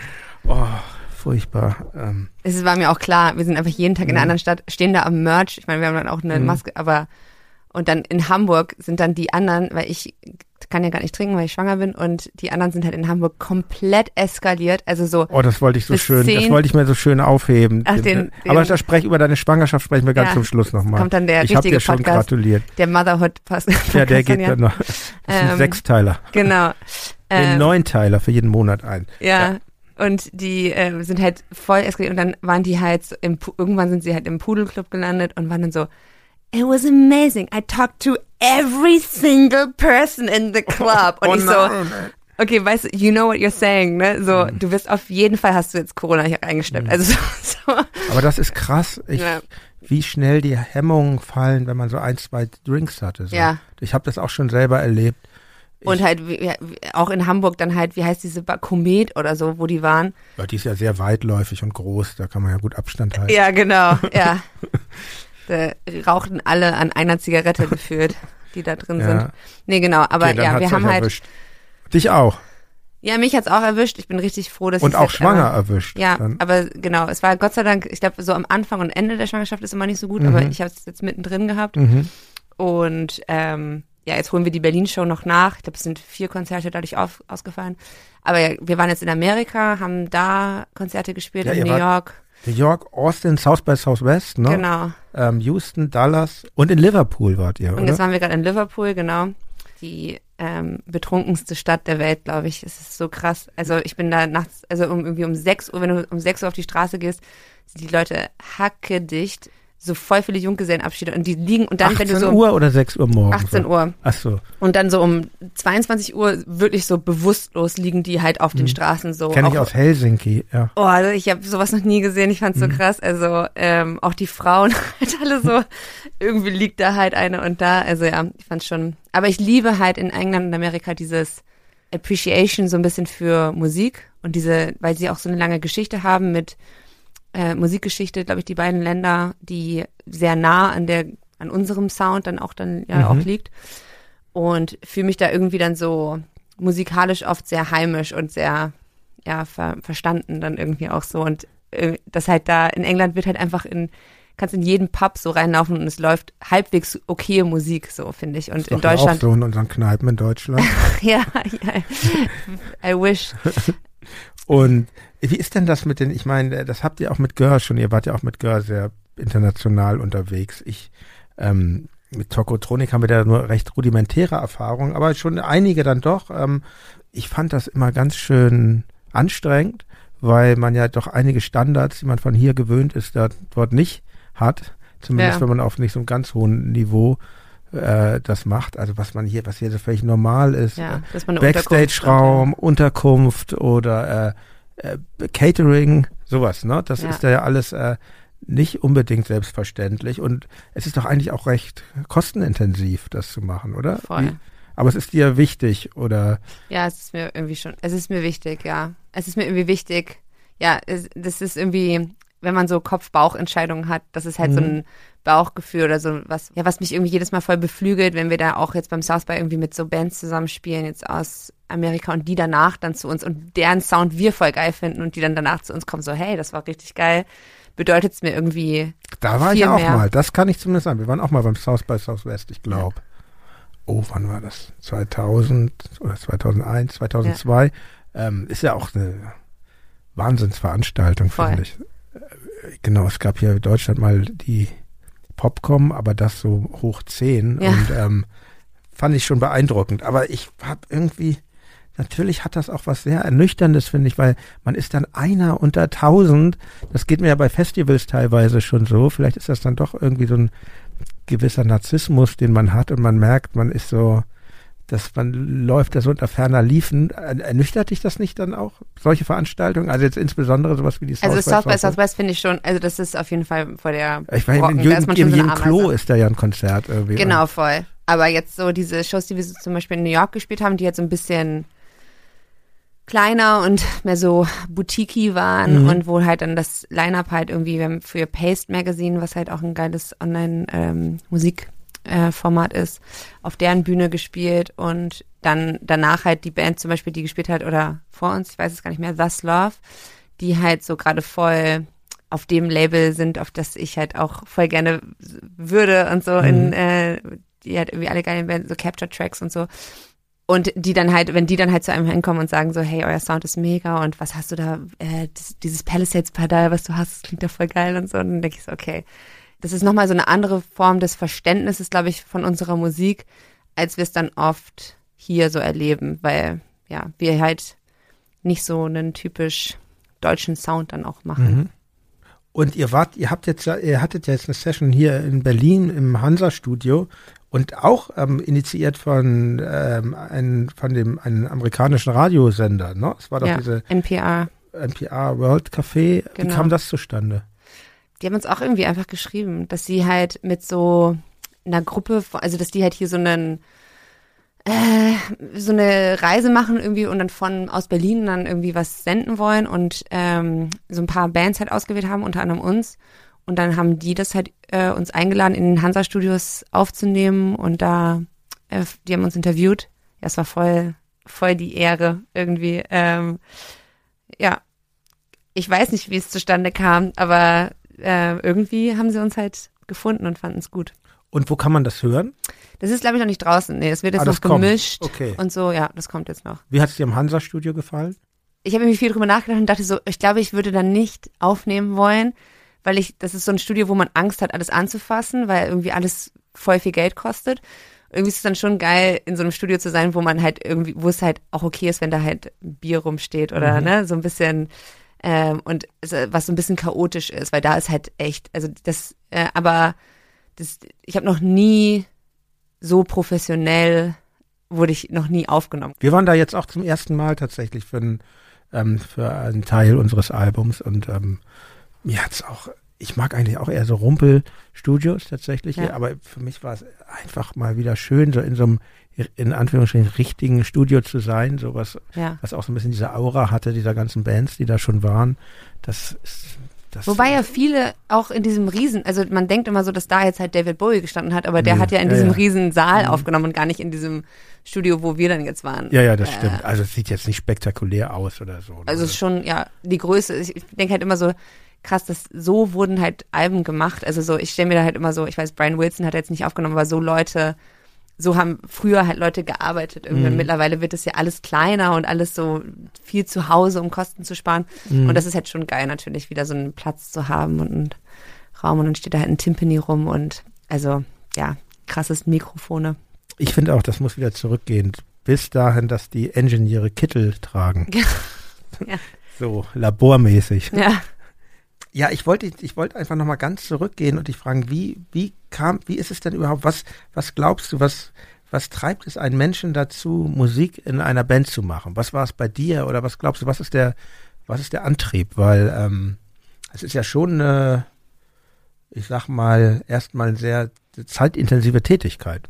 Ja. Äh, auch nicht der ähm, finanziell ähm, schlauste Move, Ja, den es man ist, machen es ist kann. nicht das gleiche wie BWL zu studieren, Nee. meine ich so. Ne? Ja.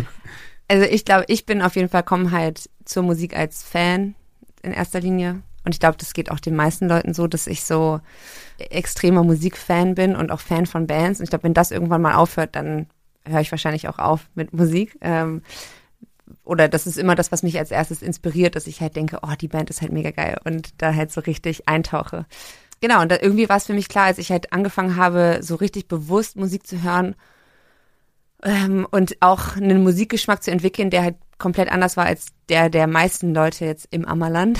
ähm, und äh, der mich dann plötzlich, dann wird's ja auch zu so einer Selbstdefinition und dann hast du halt deine fünf Dorfpunks, die es halt auch geil finden oder halbwegs geil finden. Die hören dann zum Beispiel auch noch die Red Hot Chili Peppers, die ich halt nicht höre, aber Das zumindest ist hört schon man eine schon. unangenehme Musik, oder? Obwohl die Balladen sind gut, die Balladen sind gut.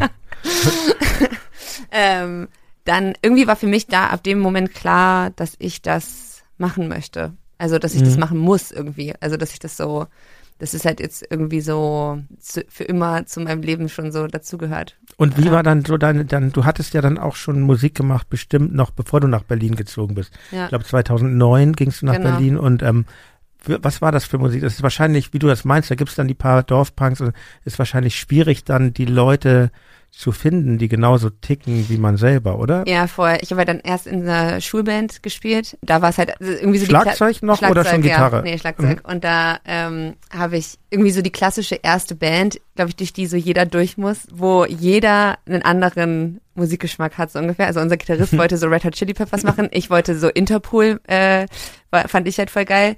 Äh, der Sänger war voll der Coldplay-Fan. Und das war aber so, das war so, jetzt, jetzt würde ich niemals in einer Band spielen mit Leuten, wo es, das geht ja jetzt schon voll weit auseinander, wenn ich mit jemandem wie dir spreche, aber Mhm. im Ammerland ist das schon so, okay, das geht im weitesten Sinne unter Rock oder, Mhm. oder Indie-Rock sozusagen. Und das war so meine erste Band. Haben wir so Sportfreunde Stiller gecovert und sowas. Und da mussten immer Welchen Song, weißt du das noch? natürlich das Kompliment, was sonst. Ah, ist. ja. ähm, und, Warum ähm, denn nicht Tokotronic ja. wenigstens, Mensch? Aber Ah, die, ja. der Gitarrist war auch großer immerhin. ja. Hatte so einen Button, einen Parker und einen Button und Chucks an. Und studiert, äh, hat dann Germanistik studiert. die, die, genau den Karriereweg eingelegt. Äh, nee, genau, da mussten wir immer so in den Schulaulas spielen. Ähm, War das voll so. schön? War, hat das damals schon Spaß gemacht oder Ja. war das so? Ja, Ja, schon, voll. Also ne? es war ein Kampf, Band ist Kampf auch, Ja. also so, es war halt auch nicht, sind, es war, ja, war dann war zu der Zeit noch nicht easy, weil man noch nicht so jetzt ein System, wie ich es jetzt gefunden habe, was für mich jetzt passt, Mhm. gefunden habe. Man fängt Ähm. erstmal an, irgendwie zu definieren und zu gucken, was ist. Ich hatte ja auch so vor Tokotronic schon Bands, das ist auch, Ja, man, man lernt Leute auch ganz anders kennen dann in der Ja. Band, als sie vorher waren, als ich habe das ja immer mit Freunden zusammen gemacht und Ja. dann merkt man, oh, Ach so, kann der auch sein. Also man lernt ganz andere Seiten kennen. Ja, voll, genau. Ja, und dann habe ich halt danach, war ich in einer Band, die dann schon eher so ein bisschen meinem Geschmack, also der war halt dann, zu der Zeit war ich dann voll, dann durch Interpol bin ich dann sehr in so, dann halt diese The Cure und so. Das und Cure und Joy Division, Joy Division nicht, und und solche- Bauhaus nicht weit, ne? Genau. Das, äh, das war dann so meine zweite Band, die, wo sich dann schon, wo wir uns alle so darauf geeinigt haben und das war dann musikalisch schon viel mehr mein Ding und habe da auch viel gelernt.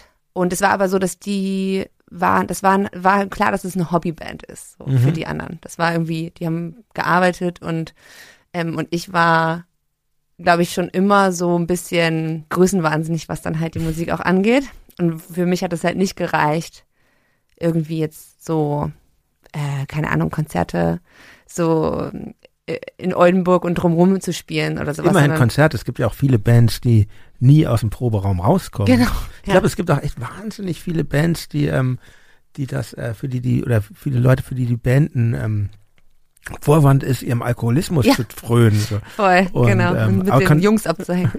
Genau. Ähm, Aber ihr habt also schon da dann in der Region ja, gespielt. Voll. Ja, Mhm. total. Das haben wir schon gemacht. Aber es war halt klar, dass das irgendwie eine Grenze hat. Und dann habe ich halt mit Andrea, als ich dann nach Berlin gezogen bin, jemanden kennengelernt, die halt so Was trieb dich denn nach Berlin überhaupt? Studium, ja. Also Studium oder Musik oder Party? beides. Also genau, erstmal erstmal war ich ja in Hamburg und fand es richtig schlimm, muss ich mal sagen. Ich habe in Hamburg eine richtig traurige Zeit irgendwie gehabt. Ja, wir lassen halt nicht jeden so schnell rein. nee, ne, genau. uns. Das ist Ja, echt so. Diese Stadt ist so richtig verschlossen wir über einen irgendwie. spitzen Style. Ja. Ja. Ähm, Ich verstehe, was du meinst. Ich bin ja auch nicht mehr in Hamburg, aber Ja. nein. Grüße nach Hamburg. Hamburg ist wunderbar. sorry, Hamburg, aber ähm, Hamburg ist sehr streng. Also wenn, wenn ich die Musikszene so sehe, ne, das ist, ähm, das ist, ja, das ist sehr streng und sehr, ähm, das ist was, was ich jetzt hier in Berlin auch sehr genieße, dass es hier anders ist. Ja, voll. Genau, und dann war ich irgendwie ein halbes Jahr in, in, in so einer kleinen Wohnung in Wandsbek und dann war ich, war ich irgendwann Und so Wandsbek, depressiv. du Arme. ja. Und dann war ich so depressiv, dass meine Mutter dann gefragt hat, hatte eine richtig krasse Mandelentzündung, mir ging es richtig schlecht, ich hatte keine Freunde im Studium. Und dann hat meine was hast du Mutter denn da studiert? Psychologie. Psychologie in ja. Wandsbek, okay. Ja, Ja. es war voll schlimm. Und dann hat, kam meine Mutter irgendwann so in mein Zimmer meinte so, willst du nach Hause kommen? Und dann war ich so, ja. Und dann war ich wieder im Ammerland. Und Ja. dann war sie so, geh doch jetzt erstmal nach Berlin, weil da sind meine Brüder eben beide und dann mach da einfach irgendwas. Hat deine Mach da- Mutter gesagt? Ja, mach das doch mal, toll. mach da mal ein Praktikum oder irgendwie sowas. Und dann habe ich bei der Anke Sallys ein Praktikum gemacht, äh, damals noch so ein Musikmagazin hier. Mhm. Habe für die so Hast du sicher viele Konzerte gesehen? oder? Eventberichte geschrieben nämlich und durfte dann halt immer auf Gästeliste halt zu den ganzen Das Konzerten. das Schönste. Es war so eine geile Zeit, habe richtig viel, ähm, ja, war auf mega vielen Konzerten hier einfach und aber auch irgendwie so eine Zeit, wo ich voll viel alleine auf Konzerten halt auch war, weil ich halt sonst noch niemanden kannte, was auch aber voll schön war. Mhm. Und dann habe ich angefangen eben zu studieren an der Freien Universität und habe dann da Andrea kennengelernt. Aber nicht mehr Psychologie, oder? Nee, dann haben wir, also Nordamerika-Studien heißt das und ähm, Politik habe ich studiert. Ah. Mm, ja. Oha.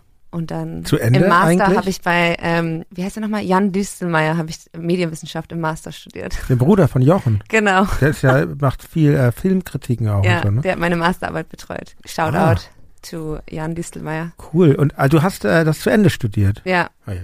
Respekt. Ich habe im Van meine Masterarbeit geschrieben, im Band Van. Habe aber auch maximal die Studienzeit ausgestretched. Also Mhm. so, bis ich so Warnungen bekommen habe von der, von der Uni. So wie man es machen sollte, finde ich. Und du Ja. warst auch zwischendurch in, äh, in den USA, hast dort gelebt, oder? Ja, voll. Also dieses Studienleben, es gibt einem einfach so voll viel Freiräume, finde Mhm. ich. Und zum Beispiel, dass man so ein Stipendium bekommen kann, um in den USA zu leben oder so und dann da zur Uni zu gehen. Ja, und das habe ich halt gemacht. Da habe ich in Philadelphia gewohnt. Und ähm, Hattest du da auch Zeit äh, für Konzerte? Ja, Musik? voll. Viel. Ich habe da die Breeders zum Beispiel live gesehen. Mhm. Ähm, und die haben Pod, glaube ich. Nee, Last Splash. Nee, wie heißt es? Splash? Das Album auf jeden Fall so front to back gespielt. Das, wo Cannonball Genau, das, Mhm. äh, und das war so ein mega geiles Konzert. Ja, Mac DeMarco hat auch in dieser Uni so in so einem Fraternity House einfach so gespielt. Also so, Die haben da irgendwie sind da, die Unis sind da irgendwie ein bisschen, haben andere Funktionen auch Ja. als hier, oder? ja voll. Es ist so ein Mini, so eine Mini War der da schon bekannt, oder? Ja, schon, Ja, irgendwie ja. so halbwegs bekannt, ja. Und Mhm. dann war es halt, es gab halt so eine Hipster-Fred, die dann halt Mac DeMarco gebucht hat und so. Also, und das war so geil, den da zu sehen in so einem College-Setting irgendwie, wo halt dann so ein Bierfass irgendwie steht und alle aus so roten Bechern trinken und so. Ich fand's saugeil. Und das war ein Jahr oder Und das war ein Jahr, Mhm. ja. Und da kanntest du da schon Andrea oder? Genau, da war sie aber dann in Santa Cruz, also so an der Westküste und da haben wir uns Ah, ihr habt dann so beide Küsten erkundet. genau besucht irgendwie gegenseitig und haben dann auch eine kleine Tour gespielt, so eine DIY-Tour halt. Mhm. Ähm, das war aber auch noch vor der ersten EP. Da haben wir irgendwie noch so ein bisschen rumgetreut und als wir dann wiederkamen, ging es dann eigentlich so los, dass wir so, okay, jetzt lass uns mal zweimal die Woche proben und lass uns mal eine EP aufnehmen. Lass uns das mal ein bisschen ähm, Und ihr wart ja eigentlich eine werden. Band, aber ihr wart irgendwie auch zu zweit. Ich finde das ein interessantes, interessantes Konzept, was ihr da mit Gör hattest. Also wann Ja. hat sich das so, wann hat sich denn Gör gegründet eigentlich? Also dann so um die Anfang ja, so 10 2012, irgendwie Mhm. so, ja, genau. Mm, Ja, irgendwie war es halt, wir hatten dann eine Bassistin und das ging dann irgendwie ziemlich schmerzhaft schon wieder auseinander und da haben wir halt gemerkt, irgendwie wir sind so die Songwriterinnen und wir sind auch diejenigen, also wie du meinst, so, ähm, wenn einer von uns nicht mehr dabei ist, dann ist es auch nicht mehr Gör, so ein Mhm, bisschen, ne? Also, mhm. dass wir das schon so wussten und dass wir nach dieser ersten Erfahrung mit der Bassistin irgendwie auch so wussten, ah, so nah wollen wir jetzt eigentlich niemanden mehr da reinlassen, weil das zwischen uns so gut funktioniert mm, und wir uns so aufeinander verlassen können, organisatorisch und auch so kreativ, dass das, ähm, dass wir dann so ein bisschen diese Regel so dann aufgestellt haben und das hat auch ähm, zumindest sehr lange Zeit richtig gut funktioniert. Ja, Gör war ja schon ein, ein Phänomen, fand ich. Ihr wart ja, euer Sound war äh, garagig, aber Stücke wie jetzt zum Beispiel Moby Dick, einer eurer größten Hits, die hatten ja schon, waren ja schon, hatten ja schon einen sehr eigenen Sound und auch ein eigenes äh, Songwriting. Und ähm, eine Zeile aus ähm, Walnuss, ein, einer der wenigen deutschsprachigen Songs, den ja, ich glaube, es gibt ihn auf Deutsch und Englisch, oder? Genau, ja. Walnut oder Walnuts. Wir nehmen teil an der Belanglosigkeit. Die ist mir irgendwie wirklich so in Erinnerung geblieben. Ähm, ist das vielleicht auch programmatisch zu stehen? Weißt du noch, wie, wie ihr euch als Gör innerhalb dieser Musikszene gefühlt habt? Also ich glaube, wir haben uns schon immer oft als so bisschen Outsider gefühlt, so in dem deutschen Indie und ähm, weiß nicht, weil es, ich finde es cool, dass es jetzt irgendwie so viel mehr, gefühlt so viel mehr Frauen in der Musik gibt. Damals waren wir irgendwie auch oft noch so ein bisschen alleine auf so Festivals irgendwie. Ähm, sahen dann so ein bisschen anders aus als die anderen. Und irgendwie hat sich es auch oft so angefühlt, ah, dass man halt auch oft so dazu gebucht wurde, weil man jetzt die Frauenband ist. Und dann auch wiederum, deswegen, wir sind auch viel in USA und UK dann ja auf Tour gegangen, weil das da halt gar nicht so war. Das war da so ganz, das war so eine ganz andere Appreciation für unsere Musik irgendwie. Ich glaube, so haben wir uns oft gefühlt. Dass es eher um die Musik ging Ja. und jetzt nicht um das, äh, welches Geschlecht die Voll. Protagonisten Ja. haben. Mhm. Ja. Und dass die halt auch die Leute so die Referenzen so mehr verstanden haben von der Musik und nicht mehr nur so, oh geil, die gehen ja voll ab auf der Bühne und sind Frauen. so, wie ich es hier irgendwie oft das Gefühl hatte, dass es so, dass das so der Grund war, warum die Leute so äh, auf die Konzerte gekommen sind. Also fühltet ihr euch unverstanden hier? Ja, in- ich glaube schon. Aber ja. ihr wart ja durchaus erfolgreich. Ja. Ja, es, äh, Ein Widerspruch. Manchmal- Oder ist es eher von der Presse unverstanden und vom Publikum nicht? Kann man das so Mm. sagen? Nee, weiß ich nicht, wie, weiß nicht, wie die Presse uns so verstanden hat. Mhm. Ähm, die haben ja auch oft so, irgendwie war es damals ja auch, wir haben echt auch oft dieses Girl-Rock-Ding auch aufgedrückt bekommen, was jetzt Gott sei Dank auch schon weniger wird. Also es ist irgendwie cool, dass es so ein bisschen, ähm, dass ich jetzt in dieser kurzen Zeit gemerkt habe, dass halt schon auch was passiert irgendwie in der Sprache und dass sich die Leute bewusster werden, dass das irgendwie kein Genre mehr ist und dass das irgendwie auch ein bisschen anmaßt ist, das Leuten zu aufzudrücken. Ja, es ist schlimm. Es ist, ich meine, ich muss zugeben, so in den 90ern, ich habe viel äh, 60s Musik dann auch irgendwann gehört und da gab es so eine amerikanische, also es gibt ja so Trüffelschwein-Labels, die alte, die alte Sachen ausgraben. Da gab es so eine Serie, die haben so japanische 60s-Bands ausgegraben und dann gab es eben auch diese Girls in the Garage Mhm. ähm, Serie. Das fand ich natürlich schon ganz toll, dass da sich jemand dieser ähm, dieser Geschichte angenommen hat, die es gab in den 60er Jahren, dass wirklich viele Bands gab mit Frauen Ja. und ähm, ist natürlich die Kehrseite der Medaille, dass das dann so als so ein Label äh, verkauft Genau, wird, das, ja. sind ja auch die 60er und dann Mhm. sind es halt so die 2010er. Und man denkt, hm. Ja, Idealfall wäre ja eigentlich, dass es äh, keine Rolle mehr spielt, oder? ja, voll. Ja, so haben wir uns gefühlt. Ich weiß mal, wir hatten ja, wir hatten ja auch mal einen gemeinsamen Festivalauftritt. Nicht irgendein Beim Festival.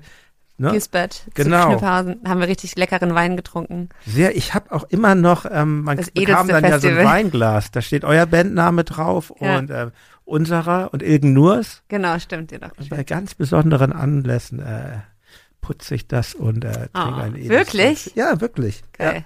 Ja. Ich habe übrigens ähm, Gisbert gefragt, ob wir nicht zu Cheap Wine einen Wein irgendwie haben können von denen, irgend so ein Abfallprodukt, was sie halt haben und ob wir das halt so als Indie Deutschlands Brattee ähm, verkaufen können, dass wir so einen Cheap Wine haben zum Brattee und irgendwie ist Gisbert so ein bisschen der verplanteste Typ. Er ist immer richtig, er war richtig into the idea und dann nie wieder was von ihm gehört. Du musst mit seinem Vater direkt sprechen. Ja, genau. Ich glaube, sein Bruder macht das, verwaltet Okay. das, das Ja. Erbe. Das ist eine sehr gute Merchandising-Idee. Ja, ne? Macht dir Also- sowas eigentlich Spaß, so dies drumherum? Ich, sowas, sich solche Sachen auszudenken? Ja, schon. Mm. Ich liebe das auch sehr, Mhm. tatsächlich. Ja, mein neues Ding ist ja, dass ich so äh, auch während der Pandemie drüber nachgedacht habe, dass ich irgendwie keine Shirts mehr produzieren will, also keine neuen Shirts.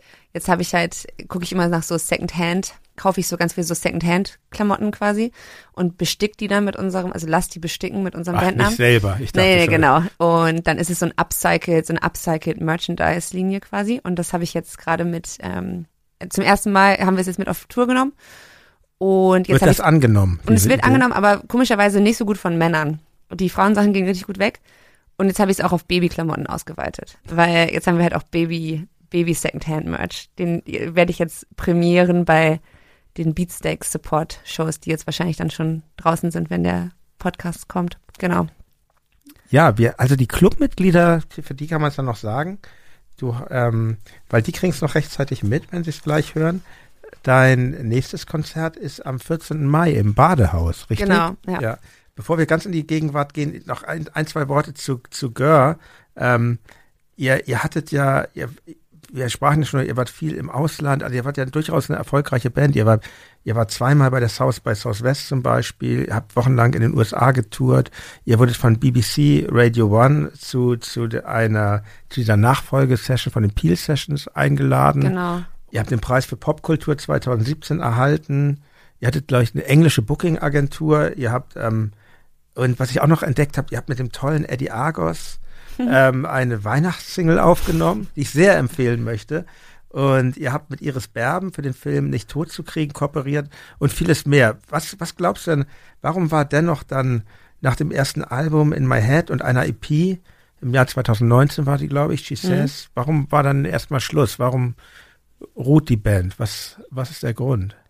Ja, ich meinte ja vorhin schon so, ich glaube, wir hatten schon echt beide so ein bisschen so ein Burnout danach. Also Mhm. es war also so ein von dieser, weil wir so viel, wir haben irgendwie zu nichts Nein gesagt. Also wenn ich jetzt so im Nachhinein. Weil man alles so mitnehmen möchte? ja, irgendwie das glaube ich auch, wenn so Mhm. junge Bands oder sowas, wenn man das hört, so, ach, ihr müsst auch nicht alles machen. Und ich muss mich auch immer da dran selber erinnern, dass man auch mal Nein sagen kann. Hattet ihr eigentlich ein Management? Ja, aber das war auch nicht so.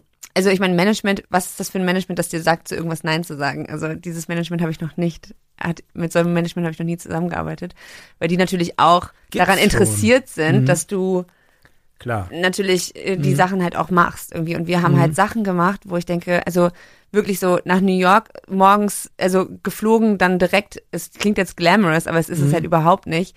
Äh, Rock am Ring gespielt, dann irgendwie die ganze Nacht mit dem Auto durchgefahren, damit man halt dann auch noch irgendwie ein, ein Gig äh, spielt, den man zugesagt hat in äh, Ungarn oder keine Ahnung, so Mhm. voll, weil das alles so, das war, also es war möglich, das zu tun, Ja. aber so muss man es dann wirklich machen.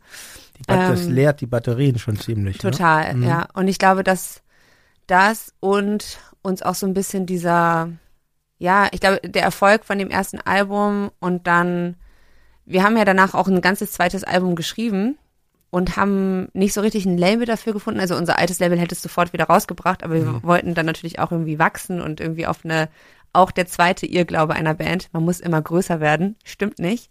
Ist auch völlig okay, auf einem Level, glaube ich, zu bleiben und das so zu platon. Ich glaube ich jetzt. auch. Ich glaube sogar, man wird dann anders größer. Genau. Weil ähm, wenn man sich ein Stammpublikum erspielt, dann äh, sind die Leute vielleicht auch irgendwann sehr treu und ähm, es spricht sich dann vielleicht auf andere Weise rum und Ja, es gibt halt, es ist echt schwierig in Deutschland. Es ist, es ist ähm, schwierig für Indie-Bands auch tatsächlich, weil es immer so diese Radiologik gibt. Wir müssen jetzt auch was machen, was irgendwie ins Radio oder fr früher war es die, die Videologik, jetzt die Radiologik und Radio ist halt extrem schwierig, glaube ich so, Ja. weil diesen Format ähm, Ansprüchen da gerecht zu werden, das ist äh, und jetzt ist Playlist tauglich, muss man ja auch noch sein. Ja, das kommt auch noch dazu. Das finde ich auch echt gruselig, weil das so ins Songwriting eingreift Ja. irgendwie.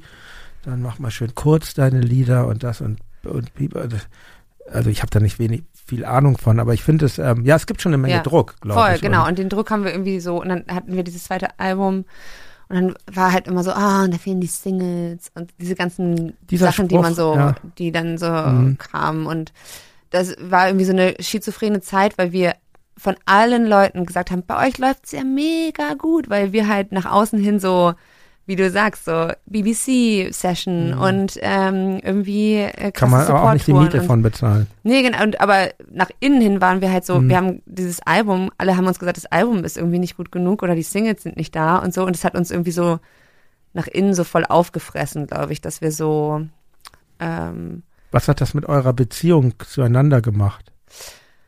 Mm, Ich, ja, ich glaube irgendwie, ja, ich, also es war nicht die Schuld von irgendwem. Mhm. Ich glaube aber, dass wir so, ah, ich glaube irgendwie, dass wir so einen Cut machen mussten, um, Mhm. äh, um uns davon so zu distanzieren, von diesem Druck irgendwie. Ja, und irgendwie, dass wir dann auch, weil wir dann auch so krampfhaft miteinander geschrieben haben und dann war das Schreiben irgendwie dann plötzlich auch anstrengend miteinander, weil dieser Druck halt dann auch da drauf lag. Mhm. Und ich glaube jetzt, also mit Abstand denke ich halt auch so voll, dass es, also es war nicht die Schuld von irgend, also es war von keinem von uns die Schuld. Es war halt echt so diese ein bisschen Die. Unreife und diese ähm, äußeren Umstände. Ähm, aber ich glaube, es ist so bei uns beiden auch mit so ein bisschen viel, dass wir so ein bisschen nur so den Abstand dazu kriegen konnten, indem Mhm. wir jetzt erstmal so beide unser eigenes Ding machen. Eine, eine, ich habe ein bisschen übergriffige These. ähm, und zwar, was ich ja auch denke, du hast ja vorhin erläutert, aus welchen Gründen ihr, Gründen ihr zu zweit wart als Gör, also eigentlich eine Band von vier Leuten, drei, vier Leuten.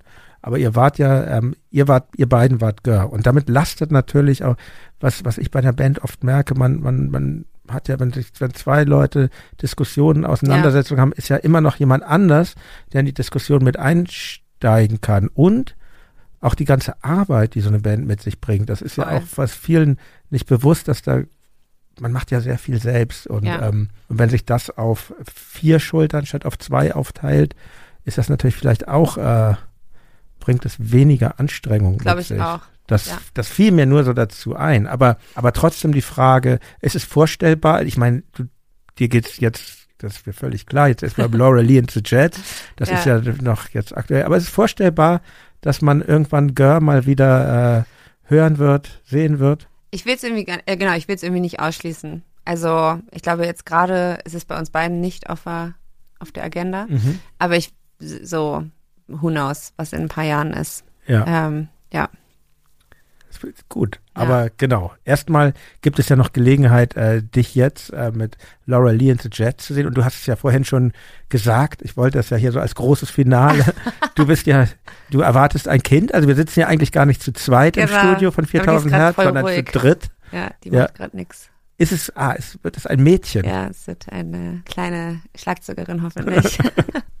Gerade, also die tritt schon so viel, dass ich denke, sie ist Schlagzeugerin, ja. Und die Oh. war auf allen Konzerten mit dabei. Es ist so krass. Die war halt einfach mit in, äh, also das erste Konzert, was ich schwanger gespielt habe, war in, im Lido. Und Synesthesie habe ich auch schon schwanger gespielt. Und da habe ich es aber noch niemandem gesagt. Und es war aber Mhm. die Phase, wo ich nur richtig viel gekotzt habe und bin halt Mhm. echt nach der Bühne so sofort habe ich halt gekotzt, äh, weil mir so schlecht war die, äh, in den ersten drei Monaten. Und ähm, keiner hat es halt gewusst und alle dachten einfach nur so, ach, Rock'n'Roll. ja. Aber ja. Und, hast du schon, hast du schon Plan? Du wirst ja irgendwann einen Cut machen dann Ja. und ähm, Ich habe keine Ahnung, wann dieser Cut kommt, weil immer wieder, weil ich immer nicht Nein sagen kann. Ah, es ist echt mein großes Problem zu Sachen. Aber ähm, ja, ich will schon, das Coole ist, dass wir jetzt ja, ich will irgendwie die Zeit gerne nutzen, hoffentlich zum Schreiben mit Mhm. ihr. halt auch, dass sie irgendwie, ich hoffe, wir kriegen das hin, dass ich ähm, äh, jetzt in dem nächsten Jahr, dann wo ich zu Hause bin und äh, ich will halt erstmal ein Jahr auf jeden Fall nicht touren. Mhm. Mm. Und ja, danach irgendwie, ich denke halt auch so, ich, ich meine, es, ich kenne so viele Väter in Bands Ja. und die gehen ja auch alle auf Tour. Und ich glaube, es, also jetzt nach so einem Jahr oder sowas oder nach zwei Jahren und irgendwie, ich war jetzt gerade halt in Liverpool bei so einem Panel, also das war halt gesponsert von diesem Key Change Programm, was halt viel um so Frauen und Diversität in der Musik äh, ging. Und da war so ein Panel, das ging um Parenthood in Music und es saßen halt einfach vier Frauen da vorne, die halt gesagt haben, wo halt das Fazit so war, es ist impossible, das zu machen, weil es halt, Tour ist schon so exhausting und es gibt keine Supportstrukturen für Frauen und keine Ahnung. Und dann denke ich so, also ich hoffe, dass ich halt, ich, ja, ich denke halt, ich werde das Kind halt auch einfach bei meinem Partner lassen, drei Ja, ich Wochen oder doch. so Das, und auf Tour gehen. Und ähm, das wird wahrscheinlich mega schwer sein und äh, werde die voll vermissen, wie ich das halt auch von, ich meine, in meinem, meiner Band haben jetzt auch zwei schon Kinder und die machen es auch so. Und jetzt nur weil ich Mutter bin, glaube ich, heißt ja nicht, dass ich das nicht mache. Ne? Also so, genau, also das sind gerade so die Themen, die mich halt auf jeden Fall beschäftigen und ähm, wo ich so hoffe, dass ich's, ähm, dass ich hinkriege. Aber genau, Judith Holofernes zum Beispiel, mit der ich telefoniert habe, die hat auch gesagt, sie hat zum Beispiel den Fehler gemacht, das Kind auch oft viel zu viel mitzunehmen und zu denken, das muss immer dabei sein bei allen Sachen. Und manchmal ist es viel leichter, es halt für das Kind sogar entspannter, es zu Hause zu lassen, eigentlich, wenn es nur so ein paar, also wenn es so ein paar Tage sind und man nicht stillt vielleicht.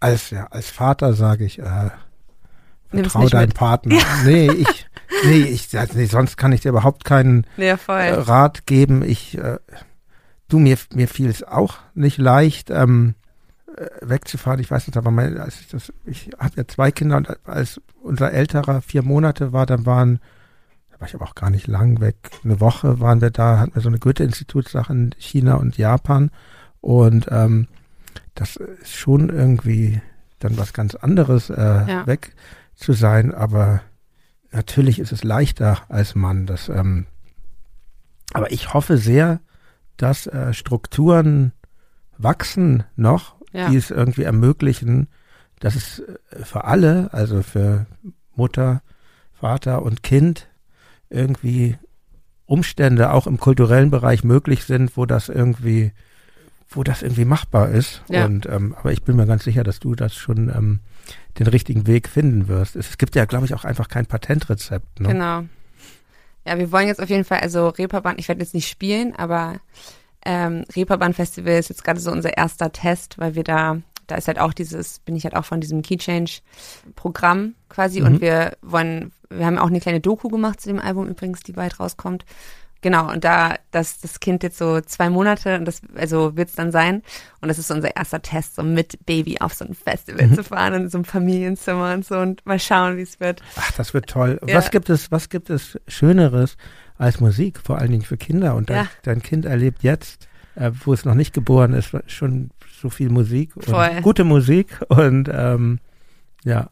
Aber also was ich festgestellt habe, ich habe dann doch schon so, als die Kinder sehr klein waren, doch wenig Rockmusik gehört, weil die sind dann ja auch doch immer dann so in, immer dabei und dann habe ich schon ähm, irgendwie war mein Bedürfnis dann doch zu viel klassischeren Sachen zu gehen. Ja?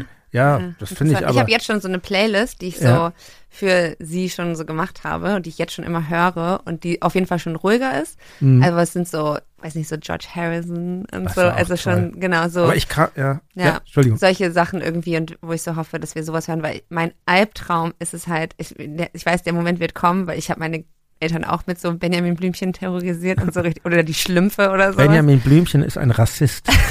Ja. ja, Und, ähm, oder mit Bibi und Tina und diesen ganzen Scheiß, den die hören mussten. Oder genau, die Schlümpfe ist, glaube ich, echt das Schlimmste. Also das tut mir naja, leid. also ich muss da jetzt, Entschuldigung, ich bin Comic-Freak. Die Schlümpfe sind nicht gleich die Schlümpfe. Ja. Die Schlümpfe sind eine äh, sehr gutes franco-belgisches Comic von Pio. aber auch antisemitisch.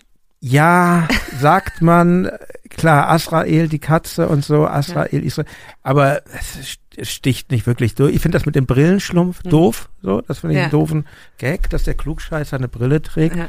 Und, aber es, ist schon sehr, äh, sehr gute Kunst eigentlich. Und dann man darf das nicht mit dieser blöden Fernsehserie verwechseln. Und ja, was dann alles genau. kommt. Und die, das Schlimmste sind dann diese CDs, diese Coverversion von Cotton Eye Joe Ach, auf es so gibt, aber da auch gibt, da gibt es was Schlumpfen Eye Gutes. Joe. Es gibt von der von der Kölner Hausband Whirlpool Mhm. ähm, gibt es, äh, ich glaube, auf dem holländischen Schlumpf-Sampler, also der ein großer Hit war ja From Disco to Disco. Mhm. Und da gibt es die Schlumpfversion ein Frisco, ein Frisco, ein Eis und noch ein Eis, heißt das, glaube ich. Also auch da ist was äh, Wertvolles zu finden. Ich, ähm, auf jeden Fall, mir graut es sehr vor Ja, dieser das- Kindermusik. Ich finde das auch ein sehr, sehr schwieriges Thema. Ja. Aber ich habe so bemerkt, so dass ich bei mir selber, ich hatte zum Beispiel nie einen Zugang zu Mozart. So, das Ja. war mir immer zu zu schön klingend oder so. Und dann so in dieser Babyzeit habe ich das wirklich äh, viel mit unserem Baby gehört und dachte so, ja, das passt jetzt irgendwie schon. Und dann Kindermusik, ja, es ist schwierig, gute Sachen, Ja. erträgliche Sachen, sage ich mal, zu finden. Ich bin da immer noch so für die klassischen Kinderlieder, dass dann das irgendwie, was unsere Kinder, wo die auch total drauf standen, so was weiß ich, Biber, Butzemann und sowas. Irgendwie ist das dann ganz schön. Schöner als, schöner als dieses konfektionierte diesen, wie heißt dieser Typ? Kinderpop-Zeug. Ähm, weißt du? Dieser, das kennst du bestimmt. Da war eine Sau, eine ganz liebe Sau. Und zehn kleine Ferkel hat sie. Frank, oder, oder Frederik Fahle. Frede- genau, den finde ich ganz okay. Ja, ist glaube ich echt ein netter Typ. Aber Anne Kaffeekanne hat er gemacht. Das hat mich schon meine. Nein, das ist, glaube ich, ein super Typ. Der äh, kennt, glaube ich, sogar Tokotronic und so.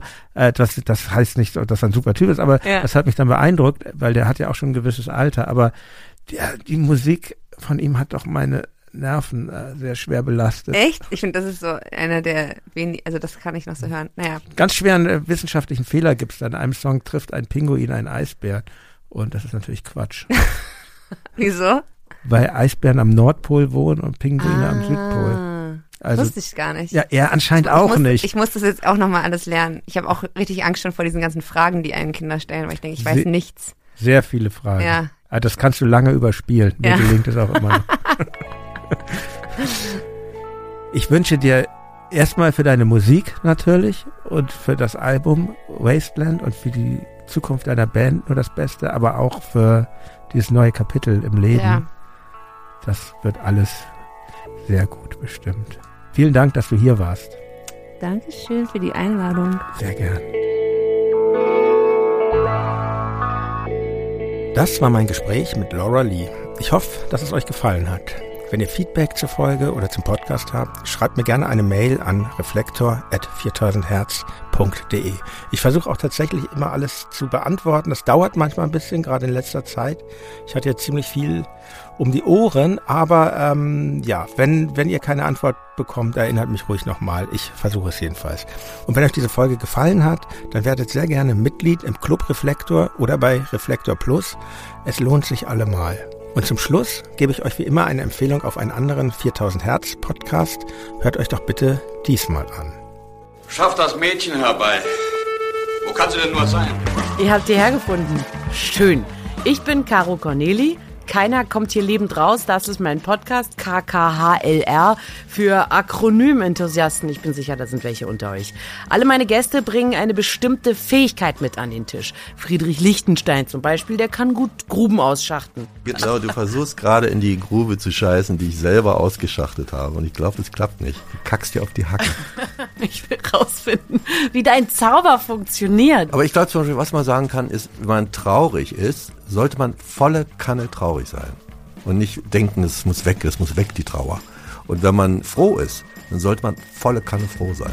Ich kämpfe um mein nacktes Leben! Keiner kommt hier lebend raus. Keiner kommt hier lebend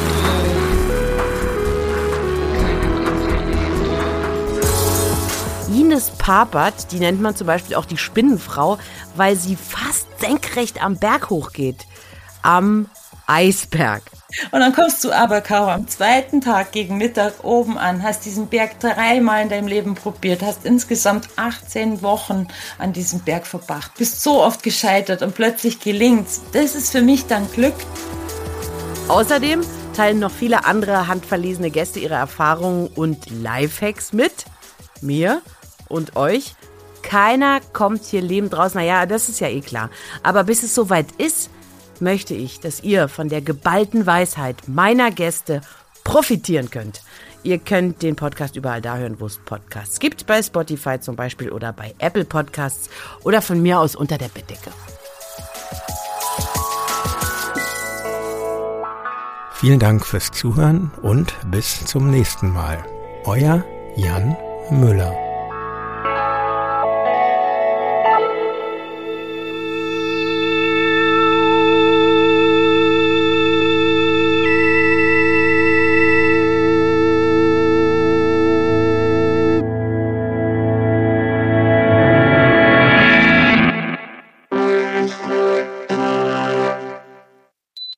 Produktion von 4000 Hertz.